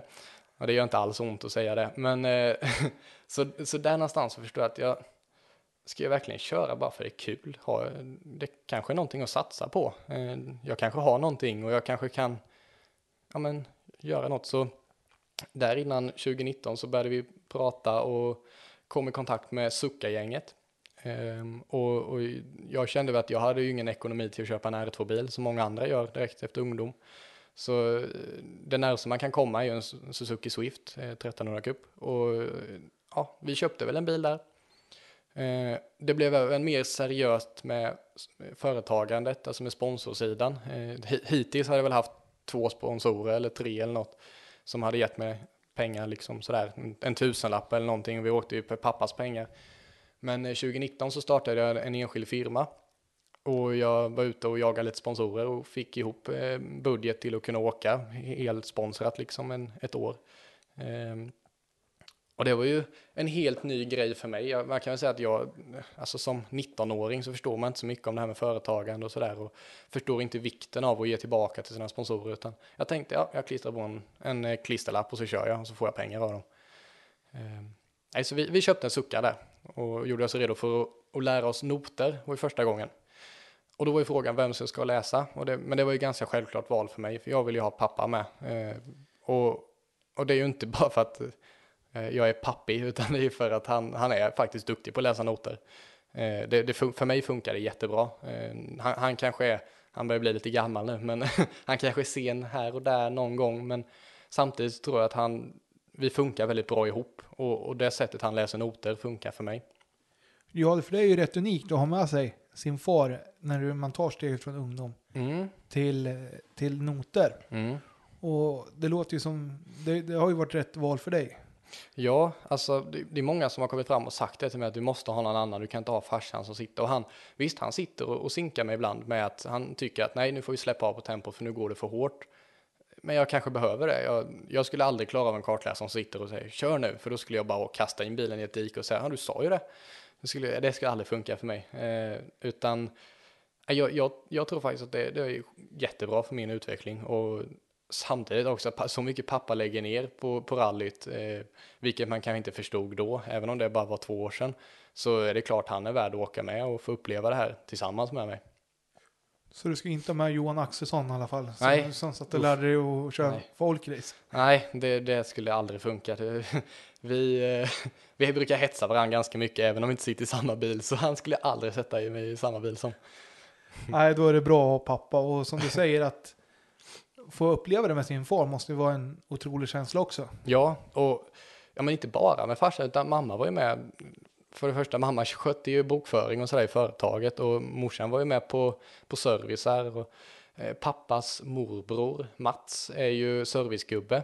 Men han, eh, jag vet inte, de som har träffat Mats kan ju kan inte tänka honom som en servicegubbe, för han kan ju putsa rutan och kanske byta något däck. Men han, han är den som håller humöret uppe. Han är alltid glad, alltid positiv.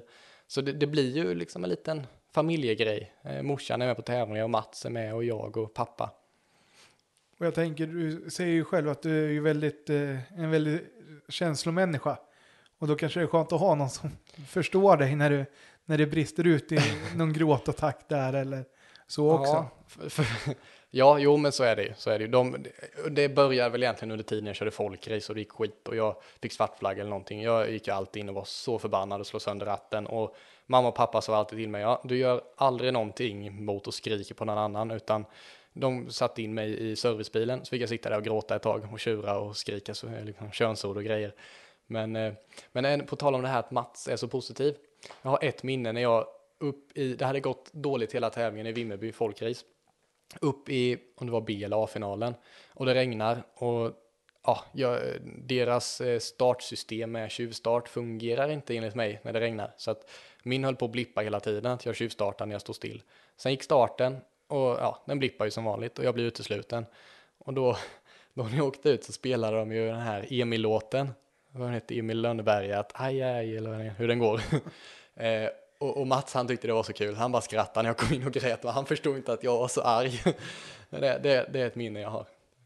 Ja, det, det, ju vara. Det är lite roligt sådär i efterhand, kanske inte var så kul. Nej, ja Men men tittar man tillbaka på det så var det kul från tävlingsledningen och dra den här Emil. Men men just för mig så vill jag ju bara gå och slå, i, slå till dem allihopa. Ja, det var ju tur att du fick gå in i servicebussen Ja, istället. ja men det, det är bra, de håller koll på mig så jag inte beter mig illa. Men väl tillbaka till Suzukin då. Då kan jag tänka mig, det var väl... eh, De brukar ju vara flitiga med tävlingar även på vintern. Mm, eh, det började väl i Falun tror jag, i vinterpokalen om den hette så. Kan det ha hetat något annat? Till Ja, precis. vinter- Du har ju bra koll Hampus, det är bra. Men eh, eh, där började det och första gången med noter, jag hade ju inte ens tränat, eller jag hade spelat lite dirt med engelska noter. Ehm, men eh, det var ju också första gången framhjulsdrivet på snö. Första gången jag åkte en bil med 1300 kubik. Jag som bara brukar tycka att det är kul att lägga i trean och sen åker man och puttrar. Det funkar ju inte med den där bilen utan jag var ju tvungen att verkligen, ja enligt mig så varvade jag sönder den. Men eh, när de andra suckargubbarna tittade sen på min Incar eller hörde så tyckte de, ah, åker du eco-driving pojk eller vad gör du? så ah, jag hade förväntat mig lite mer av den tävlingen. Jag, första gången med noter, jag var, jag var tillbaka på den här första gången i Audin kan jag säga. Jag, jag bromsade i femmer och jag bromsade för det kunde ju faktiskt komma en tvåa efter. Och både jag och pappa, pappa missade någon not, han hade inte läst på flera år. Så vi var väldigt ringrostiga, men vi vann ju C-klassen. Eh, men det, det, för mig så tyckte jag att det räckte inte, jag ville ju slå Rydin och gänget. Ja, alltså när man har kommit från ett vinstrikt år så mm. är det ju lätt att man lever sig kvar i, i att man ska kunna vara med och slåss direkt också. Ja, men jag hade ju varit med i VOK, i AVOK, även om jag körde noter. Så tänkte jag, men då, då blir det ju jättelätt för mig när jag också vill åka noter. Men samtidigt tror jag att tempot försämras ju när du första gången du åker noter. Du åker inte lika hårt för du har något annat att tänka på, du är inte van vid det. Ehm, så att, eh, ja men det, det tog väl ganska hårt på självförtroendet. Eh, och folk, jag tror till och med att det var folk som hade förväntat sig lite bättre. De hade skrivit upp det lite och det var lite artiklar om att nu kommer ungdomen här och eh, ja men det suckargänget hade ju smsat och skrivit i någon grupp att nu ska vi se hur fort du åker Kalle, det ska bli spännande. För de hade ju även varit med i Rally Blekinge när vi åkte. Där jag hade hängt på dem onotat och då var ju de nervösa att jag skulle åka fort. Men nej, inte första tävlingen, gjorde jag inte. Nej, och jag kan tänka mig att det var väl lite omställning också. På att åka från gå från Woken till att gå till ja, en 1300 eh, Suzuki. Jag kan säga att jag, jag hade jättesvårt för Suzuki. Eh, dels så nu i efterhand vet jag, no, lärdomen av det är att jag ska ha bättre koll på mina bilar. För den bilen, hjulinställningarna stod snett och det var dåliga dämpare bak, de var för hårda, den var, höjden var inte bra. Det var väldigt mycket som var fel på den. Men vi hade haft så bråttom med att få dit en elservo och lite på så att eh, ja, bilen var, jag gillade inte riktigt den bilen. Även om en Succa kan vara fantastisk säkert. Men just för mig passade inte den bilen. Men eh, du fortsatte ju åka Succa-cupen och varvade till att åka med Volvon också. Mm, ja, men Volvon kom lite senare där. Det, tanken var ju bara att åka med Suzuki, eh, Suzuki in, för vi hade en sponsor eh, som var Suzuki-handlare som ville att vi skulle åka Suzuki och det var väl lite där vi gled in på, men vi klart vi kör Suzuki och fick en ganska bra deal med dem. Eh, så, så vi åkte andra deltävlingen där i Suzuka-cupen och hade väl tanke att ja, men vi får väl försöka vinna C-klassen och plocka poäng. Eh, eller vi, pappa hade den tanken, jag hade ju tanken att jag skulle totalvinna tävlingen. Eh, som dum som jag är. Så på något konstigt vis efter första sträckan så, så var jag snabbast. Före de här nu, eh, var ju inte Rudin med den tävlingen utan det var ju Andreas Stålehammar, det var Granfors, bröderna där och det, det var ett, ett, gäng som faktiskt är ganska snabba tycker jag. Eh, och jag var snabbast på den sträckan. Och även sen i mål så var jag snabbast och vann i hela 1300 Cup i andra tävlingen med den bilen och andra gången med noter. Och då, då var det ju det här Simrishamn Silverkongen momentet i att det gick skit en tävling och sen bara gick det jättebra andra tävlingen. Och då ska ju sägas att det var vinterpokalen, det brukar vara rätt snabba vägar, eller hur? Ja, men, jo, det var det nog. Eh, samtidigt gick det inte så fort för att det hade kommit 14 meter snö på kvällen. Nej, men det var så mycket, så jag har aldrig sett så mycket snö. Det jättesvårkört var det och jag vet att Daniel Syvala, vi pratade om, eh, var ungdom den tävlingen och åkte före oss. Och han höll på att åka av på transporten för det var så mycket snö. Så, så han hade mer kriser på transporten än han hade på tävlingen. Så, ja, det var svårkört, det kan jag säga. Ja, det, det är spännande. Alltjämt sig. Mm. Så, men vad heter det, när det kommer här och sen var det, åkte ni i Lima? Nej. Nej, vi, det blev inställt det året. Det blev inställt. Jag bara åkt Lima en gång. Tyvärr. Så var det de två vintertävlingarna ni mm. åkte i Suckercupen då? Det, det, är den erfarenheten jag till denna dag har eh, på vinter. Det är de två tävlingarna och eh, två tävlingar i Woken med taskiga vinterdäck. Den, den, här gången kunde vi faktiskt, eftersom man har kört på enhetsdäck i Suckercupen så hade vi faktiskt råd med att, att köra nya eh, Black Rocket-däck. Så att, eh, ja men då, då hade jag lite bättre förutsättningar. Ja, det var då du började materialen, mm, ja. enskild firma och grejer. Ja, ja, du, det, då gick det, det bra Ja, alltså. då gick det och kastade jag pengar hit och dit. Nej då. Ja, det är inte så underligt om andra åkte med sina ja. fjolårsdäck, vet du. ja, nej då, det fanns de som åkte, åkte ja, likadana däck, så det var så var det. Sen eh, efter det så har jag faktiskt inte så jättebra koll. Jag tror att det var, var det Skilling 50 som vi körde? Om jag det, inte helt det kan nog stämma. Ja, det kan stämma. Där på vårkanten. Och den tävlingen hade jag ju tanken att ja, men det är klart jag ska kunna vinna den här. Eh, det var inte lika många med då i, vi slog ihop Succa-cupen och VOK. Eh, så då var det ju Viktor Hansens kartläsare, Viktor Johansson, eh, och jag som tävlade. Och han behövde sitt sista poäng till att bli avförare innan han skulle lägga av och bara bli kartläsare. Så jag tänkte väl, jag ger väl det till honom så jag, nej, det tänkte jag inte kan jag säga. Men eh, det var väldigt snabba vägar och Succa mot VOK, det vet man ju, det, det är svårt när det går fort. Plus att jag, när vi kom hem sen så hittade jag att då hade ju spindeln gått av, så jag hade ju kört med ja, 17 mm toe-out eller om det var 17 centimeter till och med, jag vet inte. Ja, det ser det är ju Ja, det är ursäkter efter ursäkter ursäkter. Ja, efterhand. ja, just. Inte att Viktor åkte bra, utan det var, det var Han, material. han, han åkte bra, det, det får jag erkänna. Men eh, ja, jag måste ju skylla ifrån mig, jag måste behålla mitt eh, ego någonstans. Exakt, och sen var det ju, ja, jag tror ju faktiskt att det var, så åkte du Kilens minne. Med Woken. Mm. Gjorde jag? Ja. Kilens minne? Ja, det är konstigt nog, för det har jag inget minne av. Jag har för mig att Jag... För då vann du... Kilens minne, va? just det, ja, det var ju den ja. Nej, det var med Suzuki. Ja, det var. Suzuki, ja precis, det var jag det tänkte. Suzuki. Det var ju på, där jag gjorde min, eh, min första folkracetävling på Tabergsbanan. Ehm, och ja, men det gick väl bra. Det, det passar ju en Suzuki på en folkracebana. Eh, och jag hade ju ganska mycket erfarenhet av att köra folkrace med också. Så, så den, ja, den vann vi väl tror jag. Det stämmer bra. Och sen så var det Sabra. Mm. Det var Suzuka-cupen, Ja. onotat då. Ja, onotat i Succa-cupen. Eh, där var det också lite press, folk, de började skriva där, ja, Karlberg har åkt mycket onotat, han är ungdom. Och ja, jag ska ju inte jag säga det, jag är jättebra på att hantera det mentala. Jag var inte alls nervös inför den tävlingen, så, så alla vet nu, ingen psykar mig. Men eh, nej, och så tror jag att till och med, konstigt nog, så kom det massa snö där nere i Kalmar. Eh, det var fullt med snö, så vi tog oss knappt fram med servicebilen. Och vi hade kämpat med att byta spindel och vi hade gjort allt vi kunde och värmt, men vi fick inte hjulinställningarna bra.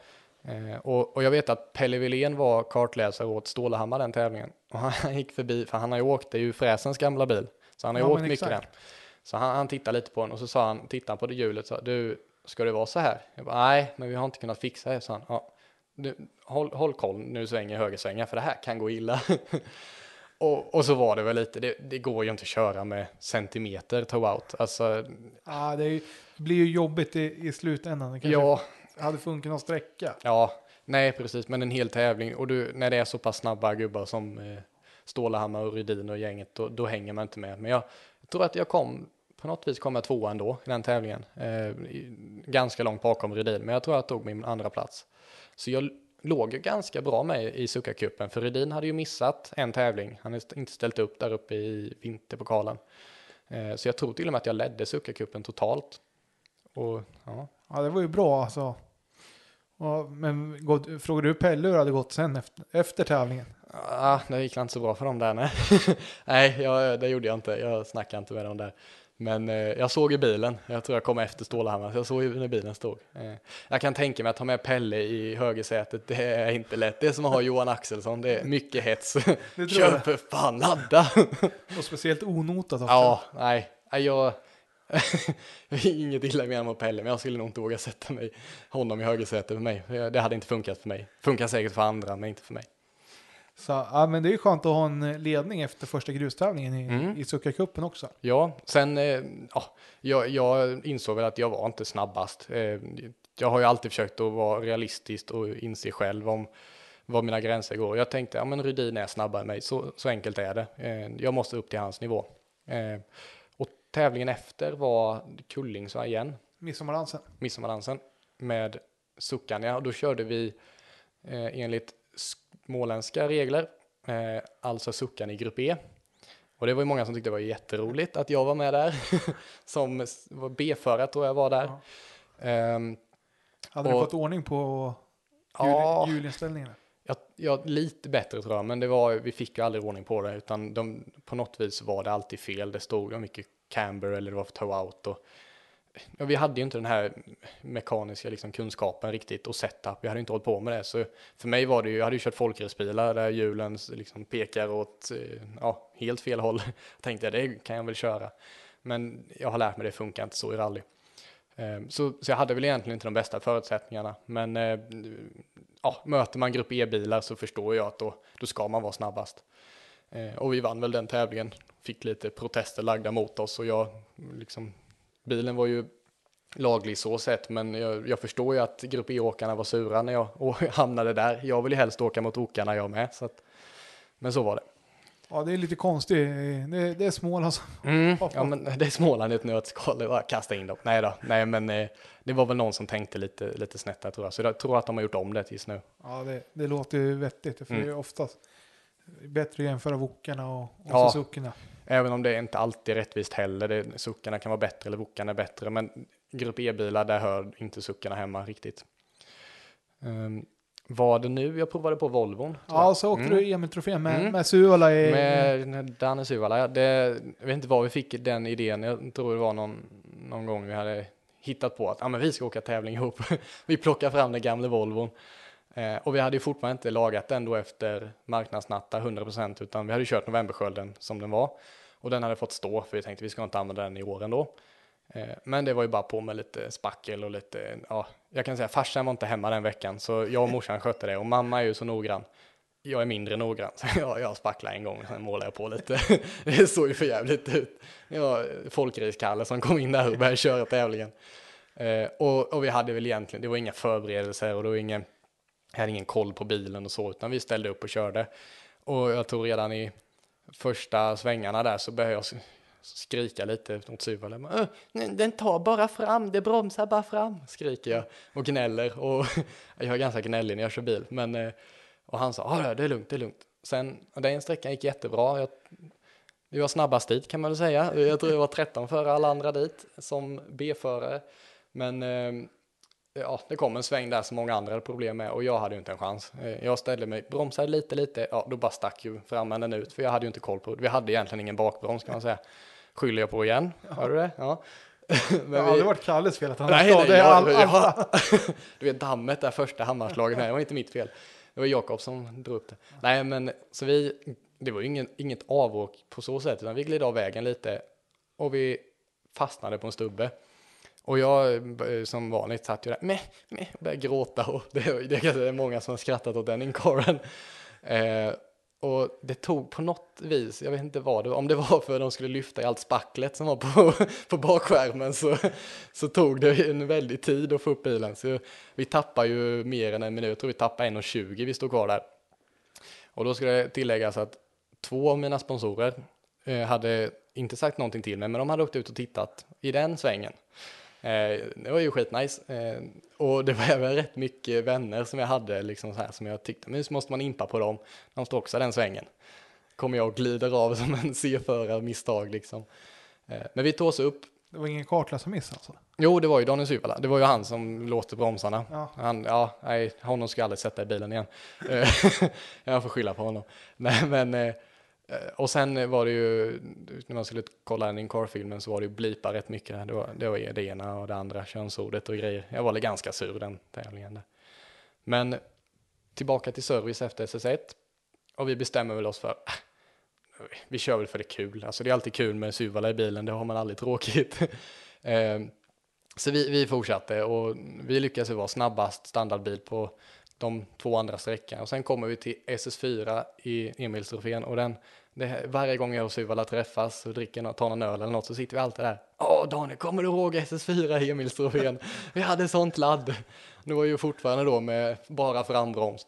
Nej, jag sket i det, jag bara höll fullt överallt nästan. Och han, han tjoade och kimma, han tyckte det var så kul. Och jag, jag vet inte men jag tror vi var snabbast Men Vi, vi hade tagit igen ganska mycket. Jag tror vi behövde ta typ 40 sekunder för att vinna på ganska kort sträcka. Och vi tänkte dumma som vi var, tänkte ja men 40 på, det borde gå. Men jag tror vi tog någon sån här 29 eller någonting på dem, så vi slutade väl femma eller något sådär.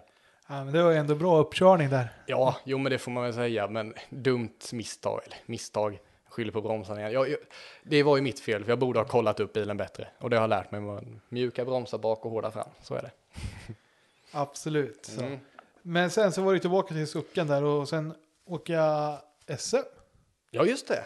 Det har jag nästan glömt bort. Ja. Ja, eh, då, då tänkte vi det att ska vi göra en rejäl satsning då kan det vara bra att ha lite SM-erfarenhet. Eh, för att mm, man kan tycka att det är en vanlig tävling, men för mig det är ganska stort att åka SM och det är ganska stor omställning på att det är lite mediateam överallt och det är lite, du ska fylla i någon däcklista och du ska, det är långa dagar. Usch vad jag var trött efter det. Eh, och så vi ställde upp i South Swedish med Suckan. Eh, och något som var kul där var att eh, Thomas Thorén på eh, resultatservice valde ut oss som en liten joker. Som en, om en junior i juniorklassen kan man säga. Att jag hade ju inget där att göra med att tävla och vinna egentligen, utan det var lite kul att följa mig och se, så jag blev intervjuad efter varje sträcka, varje sådär. Och det var jättebra att träna på det, lära sig att prata och lära sig att, ja men, ja men säga liksom, var, bli intervjuad. Um, jag vet inte vad vi blev, vi hängde väl med, vi hade lite fighter här med några och R2 i, i suckan. Eh, sen var det ju, det var ju det året, det var ju jättehögt tempo. Eh, det var ju, var det inte både Tom Kristensson, Dennis Rådström, Adam Westlund och alla de andra snabba Albin Nord, alla de här snabba juniorerna. Jo, det var det ju. Det ja. var, var det året. Mm. Men det var ju då faktiskt Viktor Hansen gick och vann det? Ja, just det, det gjorde han. Ja, det var kul, för det, det var ändå, det var första gången jag tävlade mot Viktor i samma klass, även om inte samma bil, men sen ungdomstiden 2017. Så det var faktiskt roligt att se Viktor vinna där, det, det förtjänade han. Ja, det försvann ju bilar i vilt. Mm, det ja. var ju ett högt tempo i SM ja. under 2019. Ja, när, när Tom Kristensson är, är var han två sekunder efter snabbast R5 på någon sträcka, då är det högt tempo, det kan man säga. Ja, så det var riktigt fränt att se. Mm. Framfarten på R2-klassen under, Och, under hela det året faktiskt. Ja, jo men så var det. Så var det. Eh, var det, om jag inte miss, har fel, så var det Kullingstrofén nu? Nej, Nej, det var upp till Säffle va? Upp till Säffle, ja just det. Lars-Erik oh, Och den, ska vi prata om något annat? Ah, okay, ja. Eh, Nej, men den tävlingen, det var ju också, jag, jag ledde Succa-cupen. Och igen, Rydin skriver i gruppen, ja Kalle nu leder du, nu är du duktig, du kör fort där, hålla det här tempot. För Rydin är en fantastisk människa, och, men han kan psyka det kan jag säga. Och han gör det på ett skämtsamt sätt. Så det är inte elakt på något sätt. Och jag tycker ändå att det är en del av rally. Jag tycker man ska psyka, jag tycker det är kul. Eh, men vi börjar väl, och jag är snabbast med, inte mycket, men några sekunder, tre sekunder, fyra sekunder och har en ganska betryggande ledning. Sen kommer ju regnet. Och Rydin byter däck, han lägger på ett par gamla Gullabo och tänkte att det här kan man inte åka på. Tills han kommer fram och säger, ja du vet, de rullar så fint de här däcken, suckarna orkar ju inte när det är blött på med Pirelli-däck eller Kumo-däck eller vad det nu är. Så han körde på Gullabo, det, det rullar så fint och då tänkte jag, ah, jag har inte en chans. Det låter jättekonstigt att säga det nu, att varför gav vi upp i ledning, men på något vis så bara, det, regnet, jag vet inte, naturen, nej men på något vis så bara kände jag att ah, jag får väl nöja mig med en andra plats då om han ska åka så fort är jag helt dum i huvudet? Vem gör så? men, eh, men där lärde jag mig att gå inte på någon som psykar.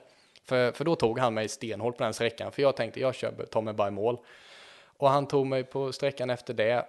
För att jag bara tänkte, ja men jag tar det lugnt. Tills jag insåg, men vad, vad håller jag på med? Jag, jag, jag är väl inte här för att komma tvåa. När, när har jag tävlat för att bli tvåa? Så då laddade jag på. Och jag tror vi, jag tror vi hade fyra eller fem sekunder någonting upp på den här special, eller superspecialen som var inne i Säffle på asfalt. En kan man säga Mickey Mouse-sträcka där du kan inte ta så mycket tid.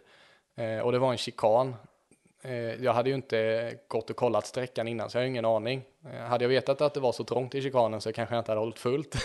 men jag tänkte, ja, men suckan är ganska liten, det borde gå.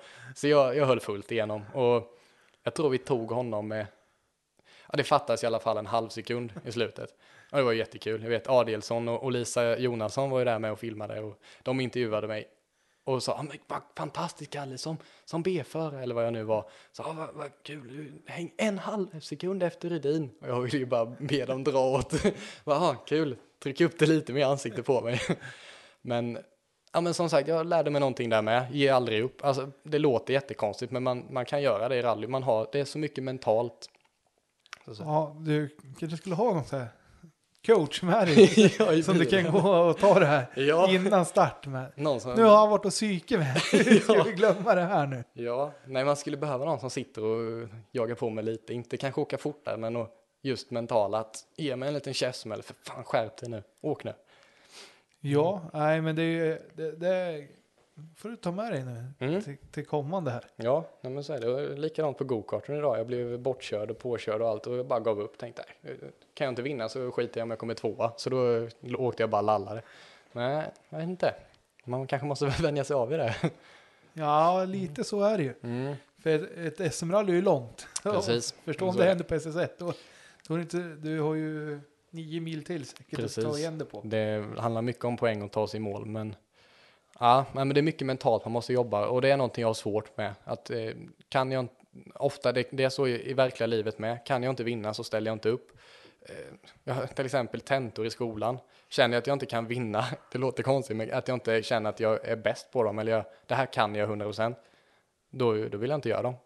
Eh, det är jättekonstigt, men jag fungerar så. Jag vet inte om jag har någon eh, diagnos eller något, men på, på något vis så fungerar det så. Men sen blev det tillbaka till Volvon där ett par tre tävlingar under sommaren. Ja, det kanske det blev. Men vad, nej, jag kanske har fel, men Kullingstrofén var efter sommaren. Ja, Ja, det var den. det. Ja, Så du åkte ju Lilleken, Dackefejden och. Mästermötet där. mm.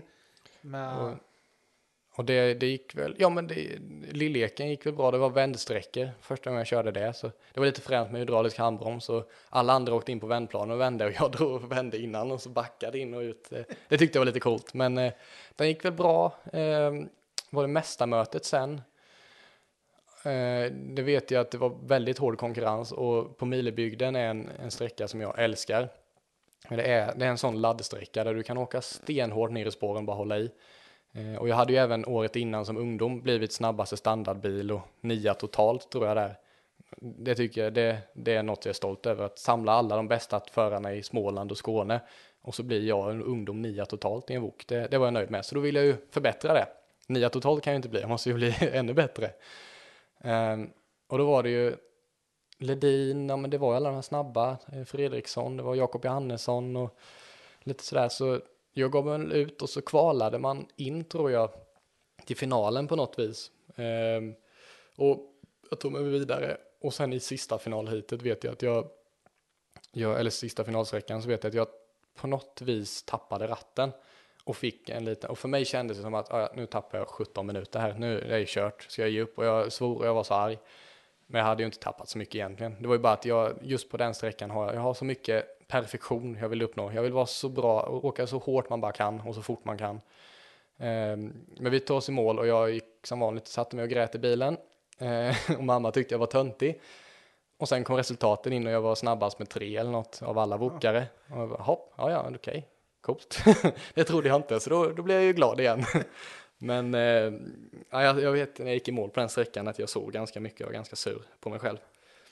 ja, men det, du, känner, då vet jag att du kan ju göra ett litet misstag och ändå vara snabbast. Mm. Sen, sen kändes det som ett stort misstag, men det var ju ganska litet så sett.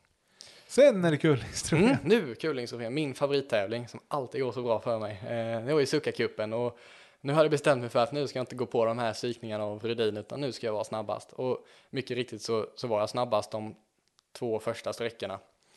Och, och vi kom en bit in på trean och bilen dog. Och jag kände, ah. Alltså den, den här suckan kände jag då. Det, jag har varit i ledning och jag har allt och det bara skit sig. Allting går dåligt när jag sitter i suckan. Eh, så vi fick bryta. Det var en, var det kammen tror jag som hade gått av. Jättekonstigt på något sätt. Eh, så vi fick bryta den i ledning och tappa även ledningen i suckakuppen Och allt kändes skit. Men det var bara att åka hem. Så jag vägrar åka till Kullings igen känner jag. Det, skippar vi. Ja, nej den tävlingen är inget för mig. Vad, men hem och när ni såg att det här var det här felet, vad, vad gjorde ni då? Ja, vi bara bytte ju. Det var ju inget annat att göra. Eh, det var ju liksom inget småfel utan en, en alltså kam behöver man ju i en bil.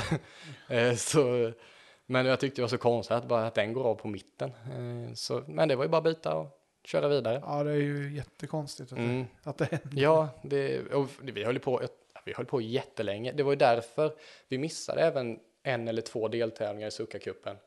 För jag har för mig att jag till och med jag tror att jag ledde Succa-cupen även efter Kullingstrofén. Okej. Men att jag missade för att vi hittade inget fel på bilen. Nej. Den bara funkar inte. Tills att pappa drog på startmotorn och, med, och såg då att nej, kammen snurrar ju fritt, den är ju av på mitten. Det, händer det ens? så då löste vi eh, den då och kunde köra sista där i rikspokalen då. Men det var därför jag tänkte, du åkte ju SM i Hässleholm med Volvo. Nej, Eller var det inte SM i Hässleholm? Nej, jag åkte Hässleholm, men det var Ja. inte SM då. Nej, det var inte Eh, SM det året. Ja, jag har för mig det gick skit där, men vad var det? Just det, jo, det var ju den. Eh, Då ska vi komma in på en annan ursäkt. Eh, Jag, Du vann ju klassen. Ja, nej det gjorde jag, jag bröt väl? Jo, jag bröt. Ja, du bröt. Ja. Förlåt, förlåt. Jag, på SS1 så var jag var väl några, jag jämförde ju, jag var ju B-förare då. Eh, för att jag hade ju fått bryta så pass många tävlingar. Eh, och jag tror till och med att jag hade klassat upp mig till A-förare, men på något sätt blev det fel, så jag körde B-klassen. Och jag var lite efter Jakob Johannesson där vi tillbaka igen och tävlar mot honom. Alltid lika roligt Jakob som åker så fort. eh, jag tror jag var någon, någon sekund efter honom på första sträckan och, eh, och Ledin och Fredriksson där avförarna var jag någon sekund efter mig. Jag tror Jakob var till och med snabbast. Men eh, på SS2 i alla fall eh, blev det någon olycka om jag för mig eh, rätt. Och bilen innan mig hinner starta och jag står på startlinjen. Och det blir olycka, jag får stå där och vänta i 40 minuter. Och det ösregnar. Och vi startar ganska sent så det är spårigt. Och det är regn och det är eh, spår fyllda med regn. Och då kom vi in på det här med tala igen, att jag tänker, ja, skitsamma, jag ska åka fort och stenhårt ändå. Eh, men det gick inte så bra. Det gick in i en liten mur där och slog eh, bakaxeln lite sned. Egentligen hade vi kunnat fortsätta, men vi kände, kunde vi inte vinna så hade vi inget där att hämta. Eh, vi tappade för mycket på det, så, så vi åkte hem där. Kanske, annars kanske det hade blivit en sån här epa-sladd någonstans och sen Ja. ner i några Ja, ännu hårdare diken. Precis, vi, jag tror jag var av två gånger på den sträckan. Eh, eller ja, jag fick backa en gång bara och så slog vi i där då. Så eh, det var inget att fortsätta med. Eh, om jag tittar tillbaka så skulle jag väl gärna fortsätta för att få mer erfarenhet bara på regnväder. Vi har alltid hatat att åka i regn, men det är något man måste lära sig. Det där känns som det är en juniorsyndrom, för jag vet fler som har Mm. problem när det är blött och åka fort. Jag, jag har nog, jag tror att det är många, jag vet inte om, kan vi inte säga tala för dem, men för mig i alla fall så har det mycket med min inställning att göra. Att, ja men ta till exempel Monte, skulle jag ställa upp där så, och känna att det går så sakta, det är så halt och då blir jag så nervös och stressad över att de andra åker så mycket fortare. Men jag måste ju bara förstå att de andra åker lika sakta som mig. Det går inte att åka fortare. Man får ju åka efter väglaget. Det har jag lärt mig, misstaget. Men eh, då kunde jag inte det, utan då kände jag att ja, men, vattnet, det skiter jag i. Jag ska åka lika fort ändå. Men så är det ju, man får ju anpassa, ass, anpassa farten efter, Mm. efter vad, vad det kräver i Precis. naturen. Så är det. Men eh, du fick ju, du sa ju, det tog ju lång tid att hitta fel på Suzuki, så du Mm. åkte ju Volvo där Mm. x antal tävlingar. Mm. Eh, jag har inte riktigt koll på vilka tävlingar det var. Eh, men det, Det var, lite väl... blandat. Ja, var TV-svängen tror jag var första, va? Eller om det var Skilling första. Nej, Skilling. Skilling var först. Och sen var det tv-svängen och sen Blekinge. Ja, så var det. Och, och Skilling där vi startade med Volvon, då jag hade ju inte så jättemycket erfarenhet i den. Jag hade aldrig åkt notat med Volvon.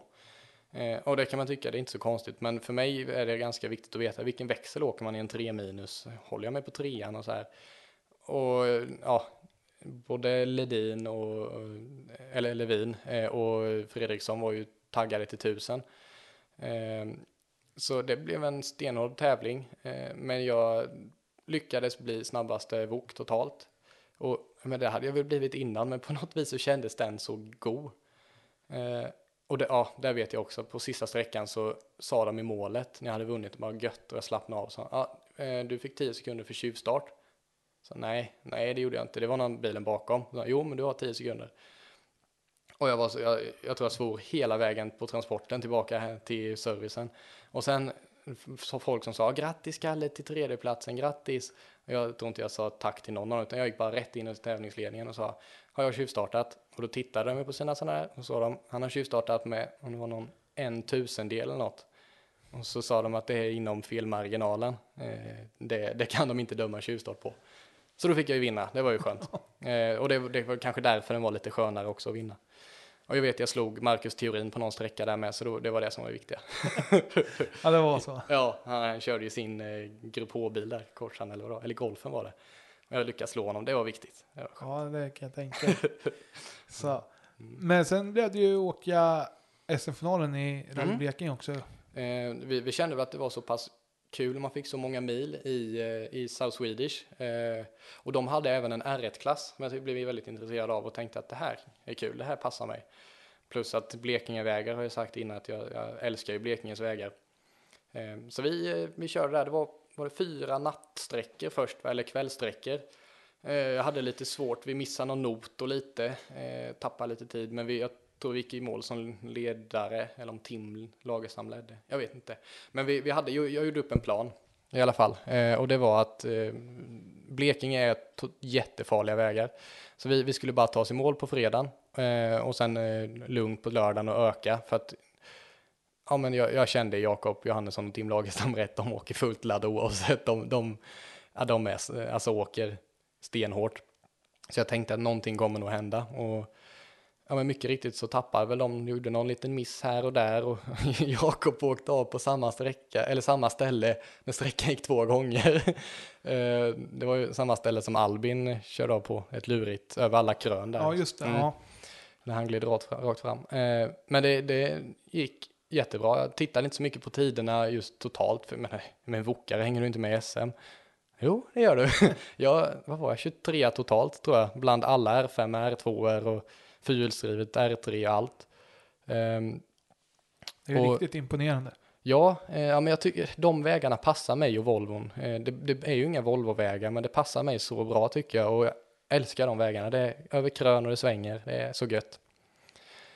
Ja, men det är ju kanon. Är Mm. Eh, och, och den tävlingen var ju även Mattias Ekström med och åkte. Eh, körde väl lite som ett test inför att starta upp EQS där då i rally eh, 2020. Eh, och han fick väl lite kanske syn på, på mig där när han såg att jag kom 23 totalt i en vo- Wokare. Och tänkte han, vad är det här för kille? Eh, så vi fick lite kontakt och han har hjälpt mig lite med, ja men, vi, vi diskuterade lite om det här med EQS och hur det funkar och han har hjälpt mig med lite företagande, hur det funkar med sponsorer och sådär. Det är ju kanon. Alltså, det är ju viktigt med kontakter överlag i motorsporten och det är ju en jättebra kontakt att ha, Mattias. Ja men precis, och, och Mattias är väldigt, alltså han, han är väldigt eh, pedagogisk kan man säga. Han har lätt att eh, förklara saker och vi hade väldigt långa diskussioner där och pratade och diskuterade saker. Och, eh, jag tror det var väldigt stor nytta att prata med honom. Och jag, jag minns även när jag, jag var ute och rekade Novemberskölden för jag skulle vara funktionär med Suvala och, och Kalle Gustafsson. Och så ringer det ett nummer från Tyskland. Och jag tänkte, ah, ska jag svara skit eller ska jag svara och driva med honom? och säga, aha, för jag kan ju lite, lite tyska. Så tänkte jag svara på tyska, hallå, hallå. Men jag svarade som vanligt tänkte jag tur. Och vilken tur det var att jag svarade vanligt, för det var ju, säger han, ja, jag känner Mattias Ekström. Och jag blev ju helt till mig. Jag tänkte, nu sänk musiken, håll käften nu, nu ska jag prata här. Eh, ja, mycket minnen man har ihop med Suvala.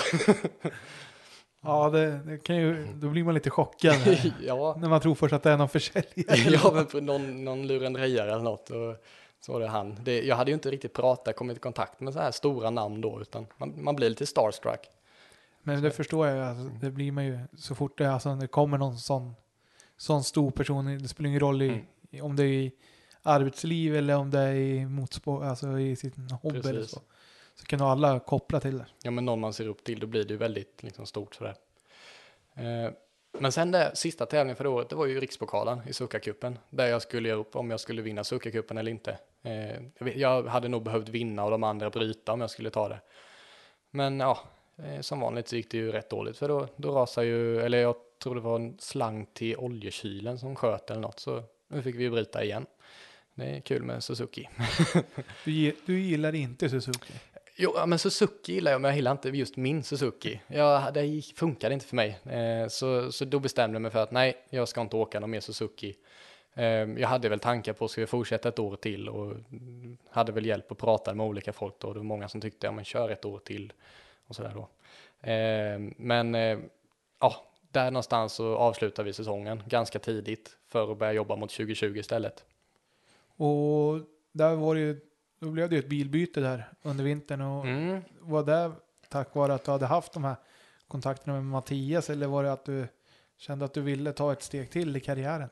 Ja, det var, f- först och främst så, jag var ju jättevilsen, jag visste inte, ska jag åka Volvo, ska jag åka, och alla sa att det är så dyrt med R2, och det är det. Det blir en helt ny nivå. Eh, men eh, jag, när jag pratade med Mattias så diskuterade vi där då om EKS, och att jag skulle få en plats i EKS och åka. Eh, hyra en ny rally, ja det var väl en R2T det året då, det hade inte rally 4 kommit. Eh, och helt plötsligt så satt jag och pratade med ett världsmästarteam och jag kände, mig va, jag, jag började, den här lilla killen som började, skulle köra Drivers Open, nu sitter jag och snackar om att köra för EKS. Eh, sen vet jag att Mattias har ju pratat med alla ungdomar eller juniorer runt om i Sverige för att få en bild om hur Sverige ser ut.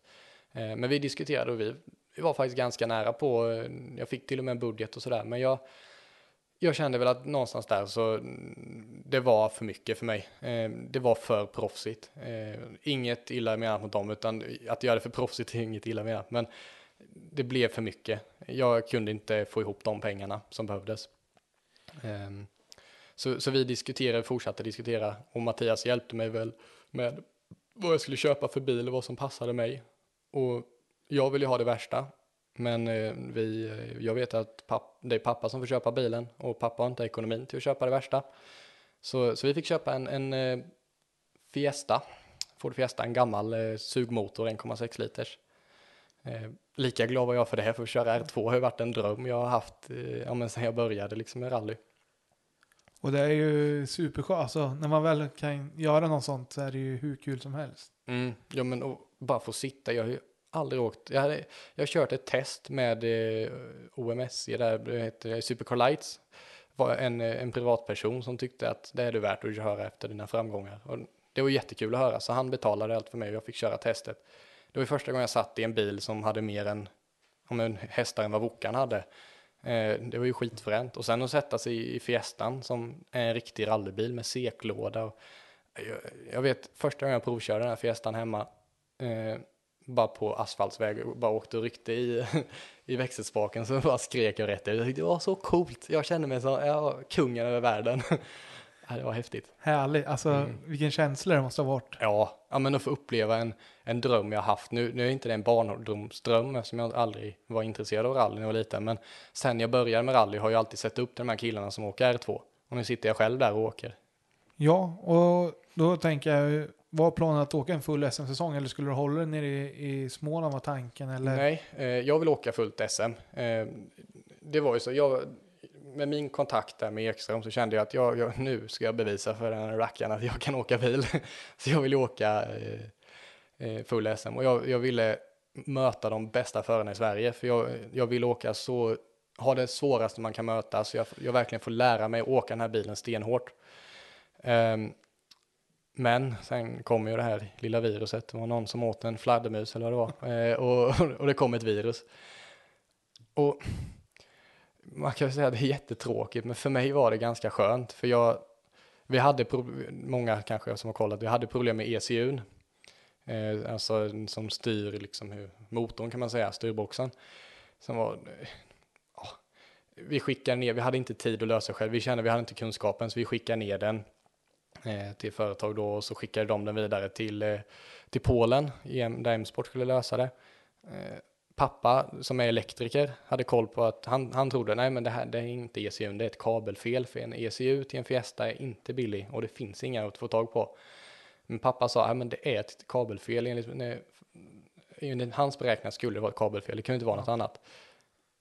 De tog mycket riktigt isär den i Polen och ja, det kan hända alla, men någon råkar väl dra i någon sladd fel, så då pajar ECUn.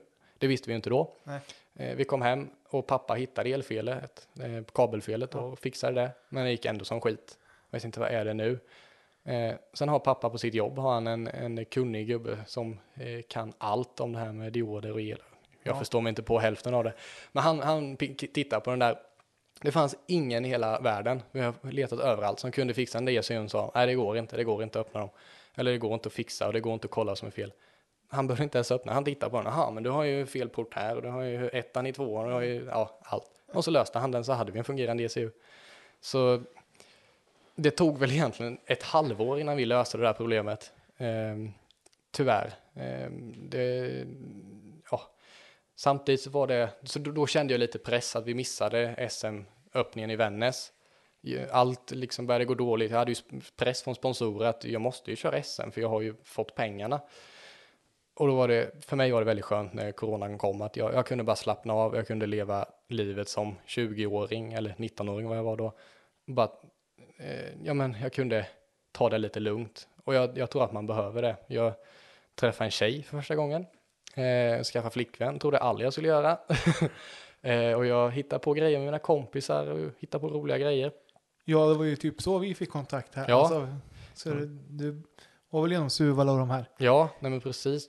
Jag tror att även visst det är sådana här reseförbud och sånt, men det var på två timmar från sitt hem fick man åka. Och jag, jag åker Jönköping, Nyköping, eller jag bor ju utanför Jönköping, men den sträckan åker jag på 1.59 har jag rekordet på när det är mörkt på natten.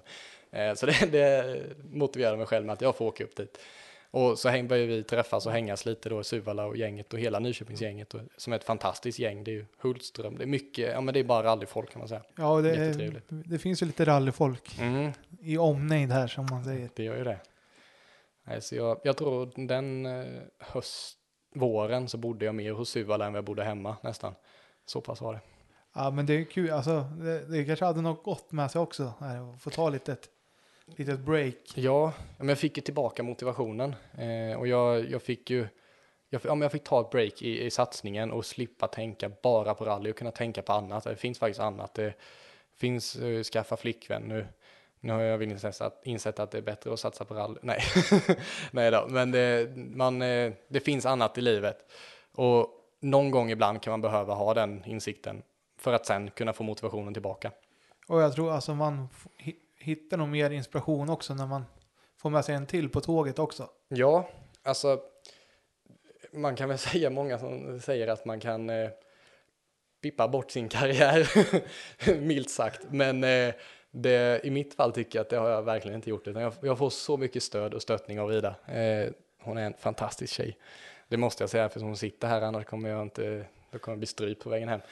Men, eh, nej, men jag, jag tror att jag har faktiskt haft nytta av det. Eh, man behöver någon som kan stötta en, och inte bara familjen utan någon annan.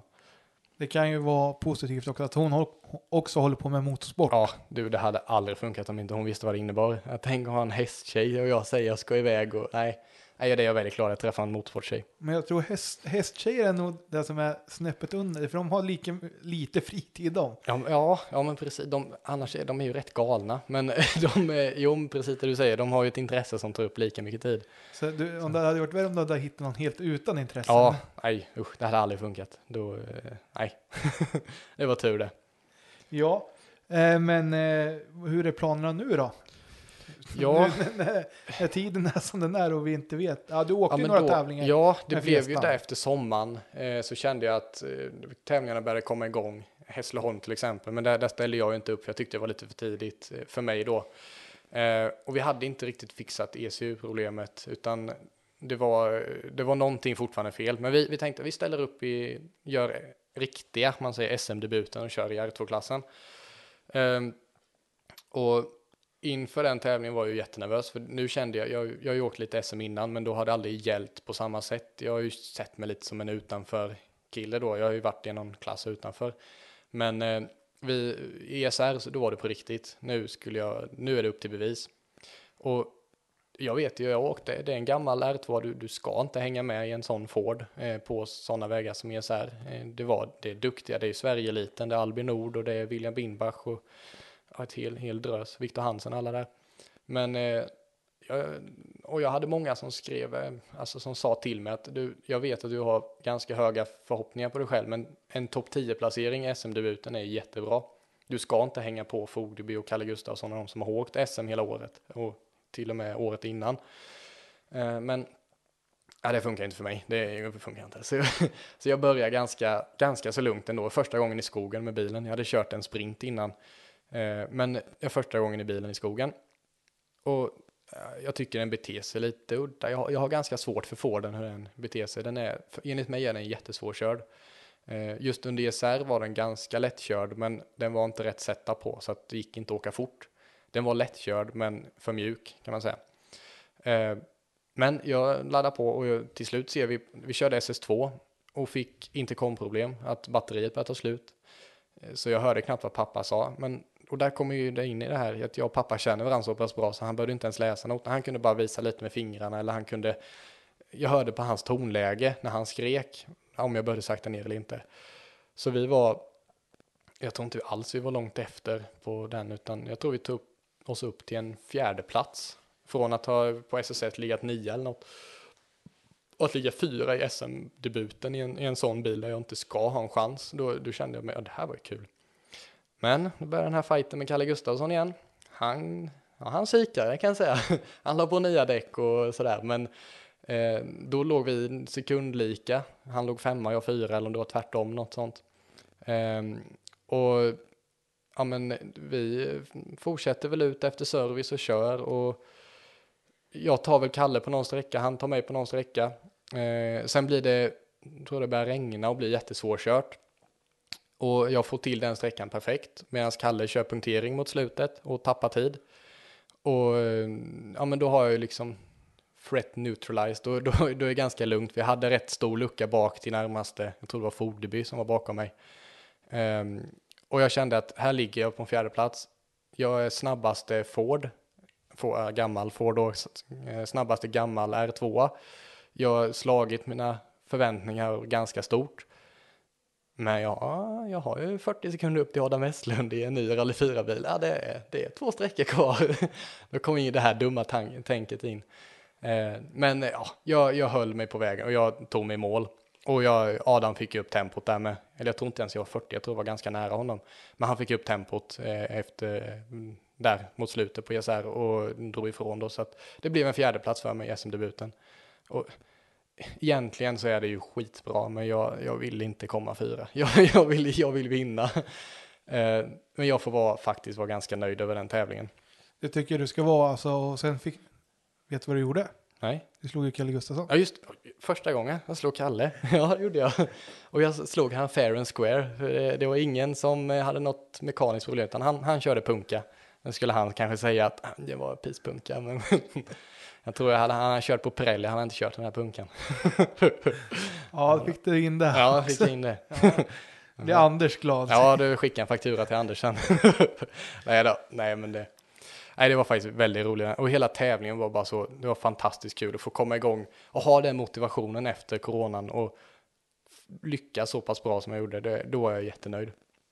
Det kan jag tänka mig och kul att få, eller ja, du åkte ju en tävling efter, åkte ju marknadsnatten, men kul att få ja. sätta SM-premiären och sen även känna att ja, jag är ju med med de här gamla R2-bilarna om man säger. Ja, och jag, på vissa, jag hängde till och med med de nyare ibland. Alltså, visst, nu hade kanske inte Adam sitt riktiga tempo där i början, men jag var ju snabbare än Adam först. Eh, jag hängde med Hansen på vissa sträckor som kom tvåa. Och jag hängde med Elner Landberg på någon sträcka, liksom, eller hängde med, men jag var liksom inom slagläget. Jag känner att hade jag haft en vassare bil, jag, jag vet inte, men då det känns som att då hade jag kanske kunnat vara med och fightas eller till och med slå, jag vet inte. Um, och, det, och, det, känns ju jättebra att göra det första SM-tävlingen, första gången i, i, med bilen i skogen. Alltså jag hade aldrig åkt en trimmad bil innan med seklåda. Um, så det var, det var kul. Det kan jag tänka mig, jättekul alltså att få få vara med där. Och ja, sen precis. åka marknadsnatta. Ja. Hur, hur var det då? Det är ju... Alltså då, då hade jag ju ganska höga förhoppningar, men vi under ESR hade jag problem med att jag kände att bilen var inte snabb. Eh, den var lättkörd, men den var inte snabb. Och då pratade jag med Fredrik Olin som hade åkt den här gamla bilen då med Tideman på ett riktigt högt tempo på deras tid. Och han sa det, det var så mycket fel, den var helt okörbar bilen. Jag hade, den var jättekonstig setup på den. Eh, för att M-sport gör ganska konstiga setups tycker jag från start. De, den, de gör en bil som ska, alla ska kunna köra den. Eh, men den ska inte gå och åka fort, typ. Så det var hårdare dämpare och det var, eller hårdare fjädrar och det var liksom höja och det var ja, men riktig attack-setup. Det visste jag inte då, utan jag bara tänkte jag lyssnar på honom. Så vi körde marknadsnatta och jag aldrig, jag har kört den där suckan med 17 mm toe-out, men jag har aldrig kört en så svår bil som Fiestan var då. Alltså jag, jag kom inte underfund med det. Den bara, så fort det gick över 40 km i timmen så började, började den vandra i sidled och jag höll på att åka av på raker. Och jag liksom satt och sa det till pappa, Va, vad ska jag göra? Den kan ju bete sig jättekonstigt bilen. Eh, så marknadsnatta var väl ingen tävling som gick 100. Jag fick slå Jakob Johannesson, det var viktigt. Vi körde i samma klass. Men eh, resten, jag var inte med i, i toppen där bland Brorsson och gänget. Nej. Um, så eh, åkte vi även, vi tänkte vi fixa felen, eh, för vi märkte att bakaxeln var sned på något vis. Vi hade också toe-out, det är ju toe-out på bakaxel och jag hör ihop på något vis. Ja. Så då försökte vi fixa det till novemberskölden. Fixade väl det någorlunda, men eh, och jag åkte föråkare i Novemberskölden. Men det, bilen var lika okörbar ändå. Eh, jag kom inte underfund med det. Så vi tänkte, ska jag fortsätta den här bilen, ja då måste jag köra test, då måste jag faktiskt lära mig hur det funkar. Så jag, jag ringde upp eh, Tom Kristensson och sa, du, eh, kan du hjälpa mig, jag behöver hjälp här nu med någon som kan lära mig hur det funkar. För jag hade aldrig klickat på dämpare innan. Eh, jag visste inte hur det fungerar. Eh, och vi körde ett test ihop med, med Team Nybe på deras testväg eh, och co-driver Maja Bengtsson, hon fick, eller Maja Bengtsson, hon fick åka med, eh, prova det samarbetet lite. För tanken var att vi skulle åka Skillingeryd ihop. Okej, ja. Men den blev inställd Ja. eh, där då i sista sekund. Så då provade vi det och Tom var väl där och hjälpte mig lite. Och det var väl då vi, vi kom fram till att vi höll på att klicka fram och tillbaka, men det som kändes bäst, det var det vi redan hade nästan. Vi gjorde lite ändringar, men eh, vi, vi, vi sa det att det jag måste komma underfund med är att när jag väl litar på bilen, då går den. Den sitter för den är stenhård och den, den går att åka svinfort med. Men så fort jag är lite osäker så är den, den bara vandrar lite så här. Men det är bara styr in och så sitter den.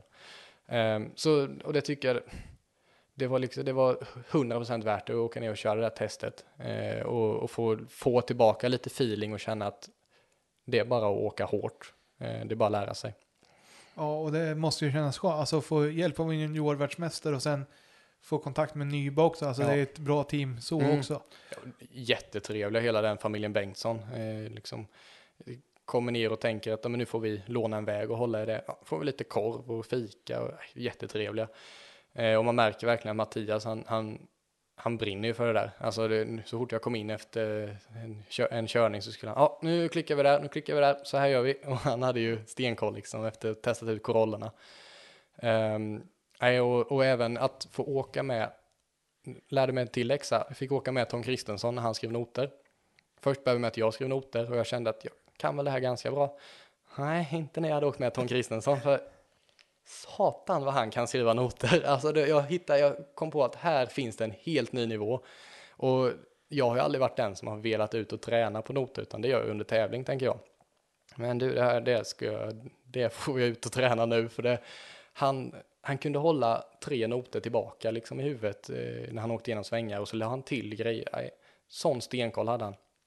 Det är ju en stor fördel. Alltså du, då kan du ju planera körningen på ett helt annat sätt också. Ja men verkligen, och, och jag och pappa har ju pratat om det nu att min, det största jag har att hitta fart, det är noterna. Får jag till dem 100 procent? alltså jag har ju tittat mycket på Flodin och han har så fina noter. Hade jag kunnat ha likadana noter och, och lita på dem, eh, där hittar jag många sekunder. Och jag tror att hade jag haft perfekta noter och hittat det i SR så hade jag kunnat vara med och liksom utmana om pallplatser och andra plats liksom med en sån här bil. Eh, och att, att noterna är så pass mycket mer viktigare än vad bilen är. Jag kanske kunde köpa mig en ny Rally 4, men kan jag inte skriva noter och lita på dem så kommer jag inte åka fort ändå. Nej, och du har ju, har du provat på både åkt med Martinssons arrangörsnoter och Mm. Barts arrangörsnoter? Hur, hur tycker du det? Ja, jag, just, många kan ju tycka kanske att jag har konstiga noter, men för mig funkar de bra, eh, ganska bra. Alltså det, jag har mycket att förbättra, men jag har jättesvårt för arrangörsnoter. Jag kan inte lita på dem och det är sån stor skillnad att åker man en tävling nere i, i Småland med Martinsson-noter, eh, då, då kan du hålla fullt i allt över 2 plus eh, nästan. Eh, åker du en tävling uppe i med Bartnoter, ja då, då dör du om du har, åker på tvåan in i en fyra liksom. Det, det är sån stor skillnad och man, ja, jag, jag kan inte säga vilken jag tycker om bäst, eh, utan när man väl har provat på att åka egenskrivna noter så då har man nog svårt, jag har i alla fall svårt att åka tillbaka till arrangörsnoter.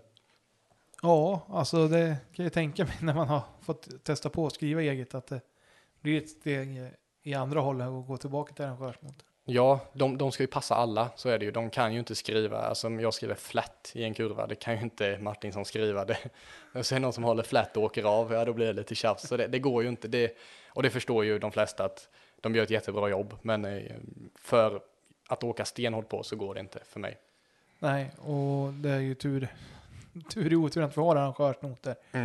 Alltså, eh, jag har ju så många som har nytta av det.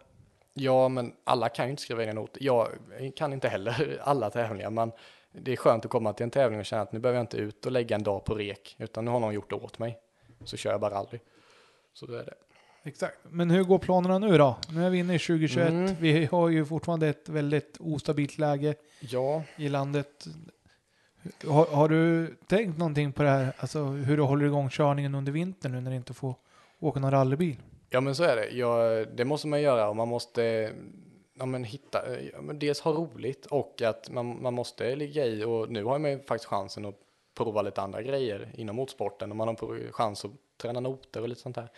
Eh, ja men till exempel har vi ju gokarten här i Nyköping som vi har varit uppe, ni kör ju var, var, liksom varje dag nästan men jag kommer ju upp någon gång i varannan vecka. Du har ju varit här varenda helg Ja, nästan. tre, tre helger ja. Nej men jag har ju kört några gånger uppe i Nyköping då och tävla och det, det är ju så kul att visst kör gokart kan vara kul när man har ett litet kompisgäng så men det här är ju inte bara ett kompisgäng utan det är ju stenhårt. Min nacke mår inte bra efter idag kan jag säga för det, det är sådana påkörningar och det är fullt, vinner man inte är man skitsur. Alla vill liksom fram och vinna och det är rivaler, du och Adam Karlsson som gnäller lite. Ja, Just det, utan hur gick det idag på gokarten? Vem var snabbast? Du eller Adam? Ja, så länge jag var kvar så var jag nog snabbast skulle jag vilja säga. Ja, jag inte håller med där. Nej, men och jag tror ju också att gokart, eh, både träning bra för, för att hitta linjer och lära sig det här med att hålla en kart, eh, ja men köra, bara körmässigt och fysiskt. Eh, men jag är ju på att gå in och kräkas på toaletten efter vi körde 35 varv nu. Jag var helt slut. Eh, och det är ju de, det är lite samma muskler man använder i en rallybil. Ja, men det blir det. Det blir som en, en eh, fullvärdig rallysträcka kan man säga. Mm. Och åka de här 35 varven. Det är ju ändå. Och jag, jag lyssnade ju på ert avsnitt med Mattias Ledin och han sa ju det att han, för honom blev han helt slut när han körde Forden. Men så fort han bytte till version så var det som att det var så enkelt. Han var inte trött alls.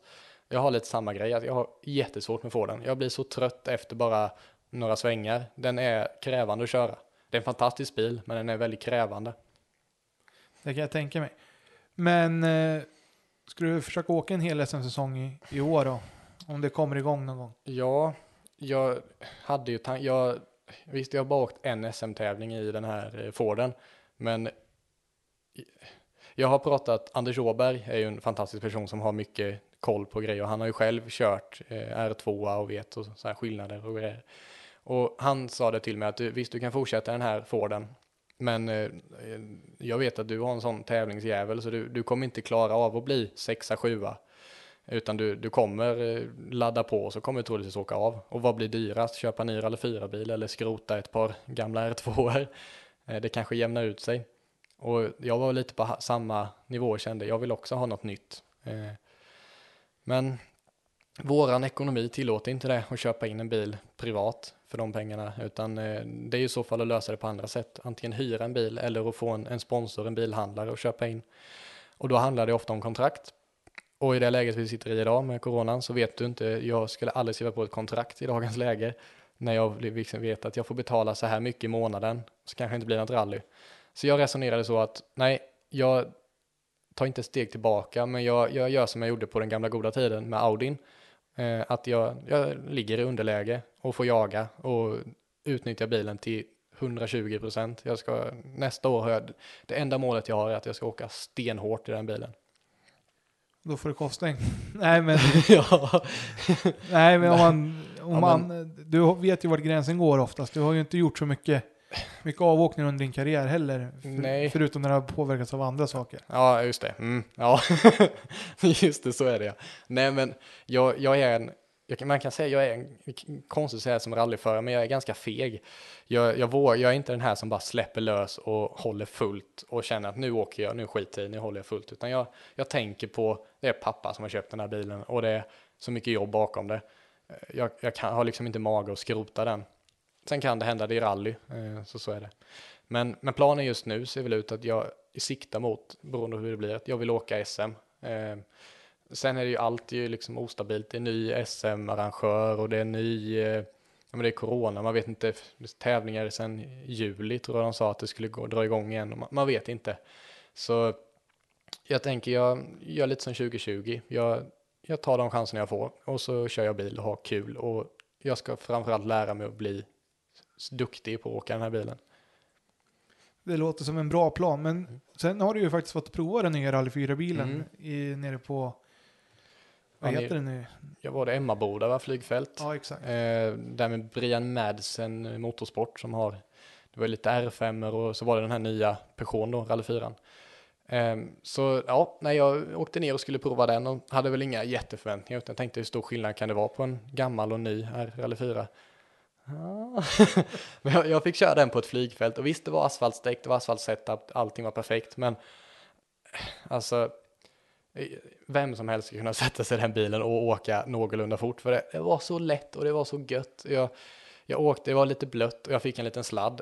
Det var ju bara att titta vart jag ville och så gick bilen dit. Alltså det är ju, för fan, det är ju fusk. Eh, jag fattar ju VM för det är ju skitlätt att åka VRC-bil. Nej men det kändes så himla enkelt att åka den bilen.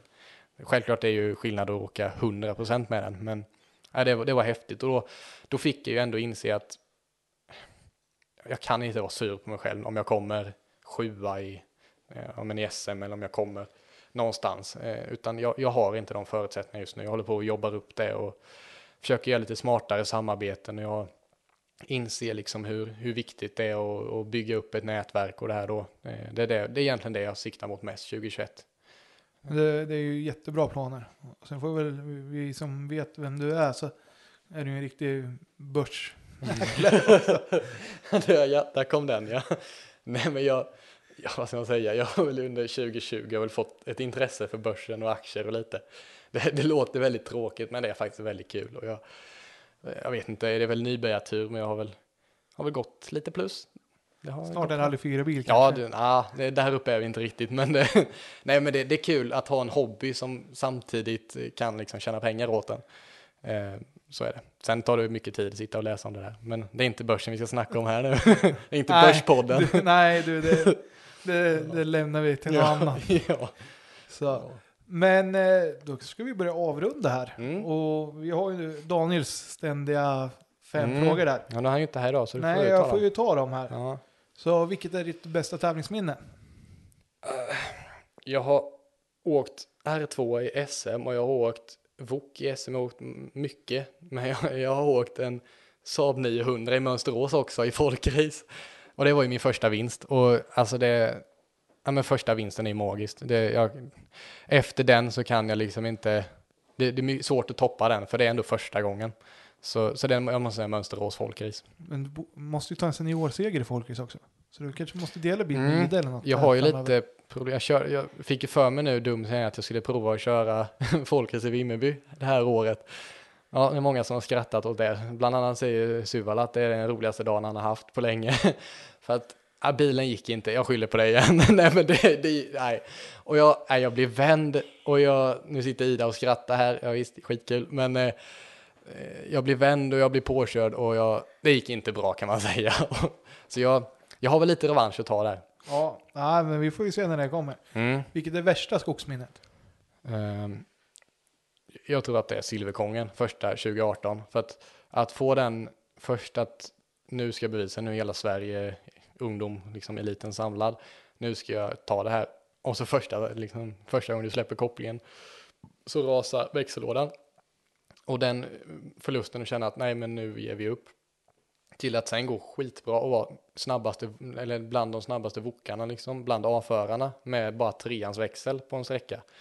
Och leda ungdomsklassen och känna nu gör jag något sjukt här till att vattenpumpen går sönder. Det, äh, det var jobbigt. Jag, det tog hårt. Det var, det var ganska många dagar faktiskt som jag var rätt ledsen över det. Och jag kan fortfarande jag ligga vaken över den tävlingen. Ja, det, nej, det är inte alls kul när det, nej, nej. när det inte är något man kan rå för själv heller. Nej, riktigt, nej men precis. Så. Ja, det var ju om ni hade bytt växellåda då. När ni ja, och bytt vattenpump. Nej, men det, egentligen är det ju vårt fel. För vi, det var remmen till vattenpumpen som man hoppats för att vi hade satt den lite snett. Vi hade inte centrerat det och växellådan, vi hade inte bytt den, vi snålade på det. Det är ju vårt fel egentligen, så det finns ingen tur och otur i rally. Det gör det väl, men eh, ofta så är det bakomliggande fel. Så är det ju. Och det kanske är skönt med R2 att man har en lite mer drifttimmar där på på där man ska byta på ja. en sån bil. Ja, men där vet du ju att du, du ska följa de M-sports rekommendationer och då ska du renovera motor och du ska renovera växellåda och allt det här och då, det, det ska funka. Sen kan ju allt hända ändå. Men så är det ju. Mm. Eh, har, har ni gjort någon garagetabbe? Du var ju inte en jättehejare på att skruva. Nej, nej jag, jo, men jag är ju i garaget en del och gör och jag har gjort en del tabbar.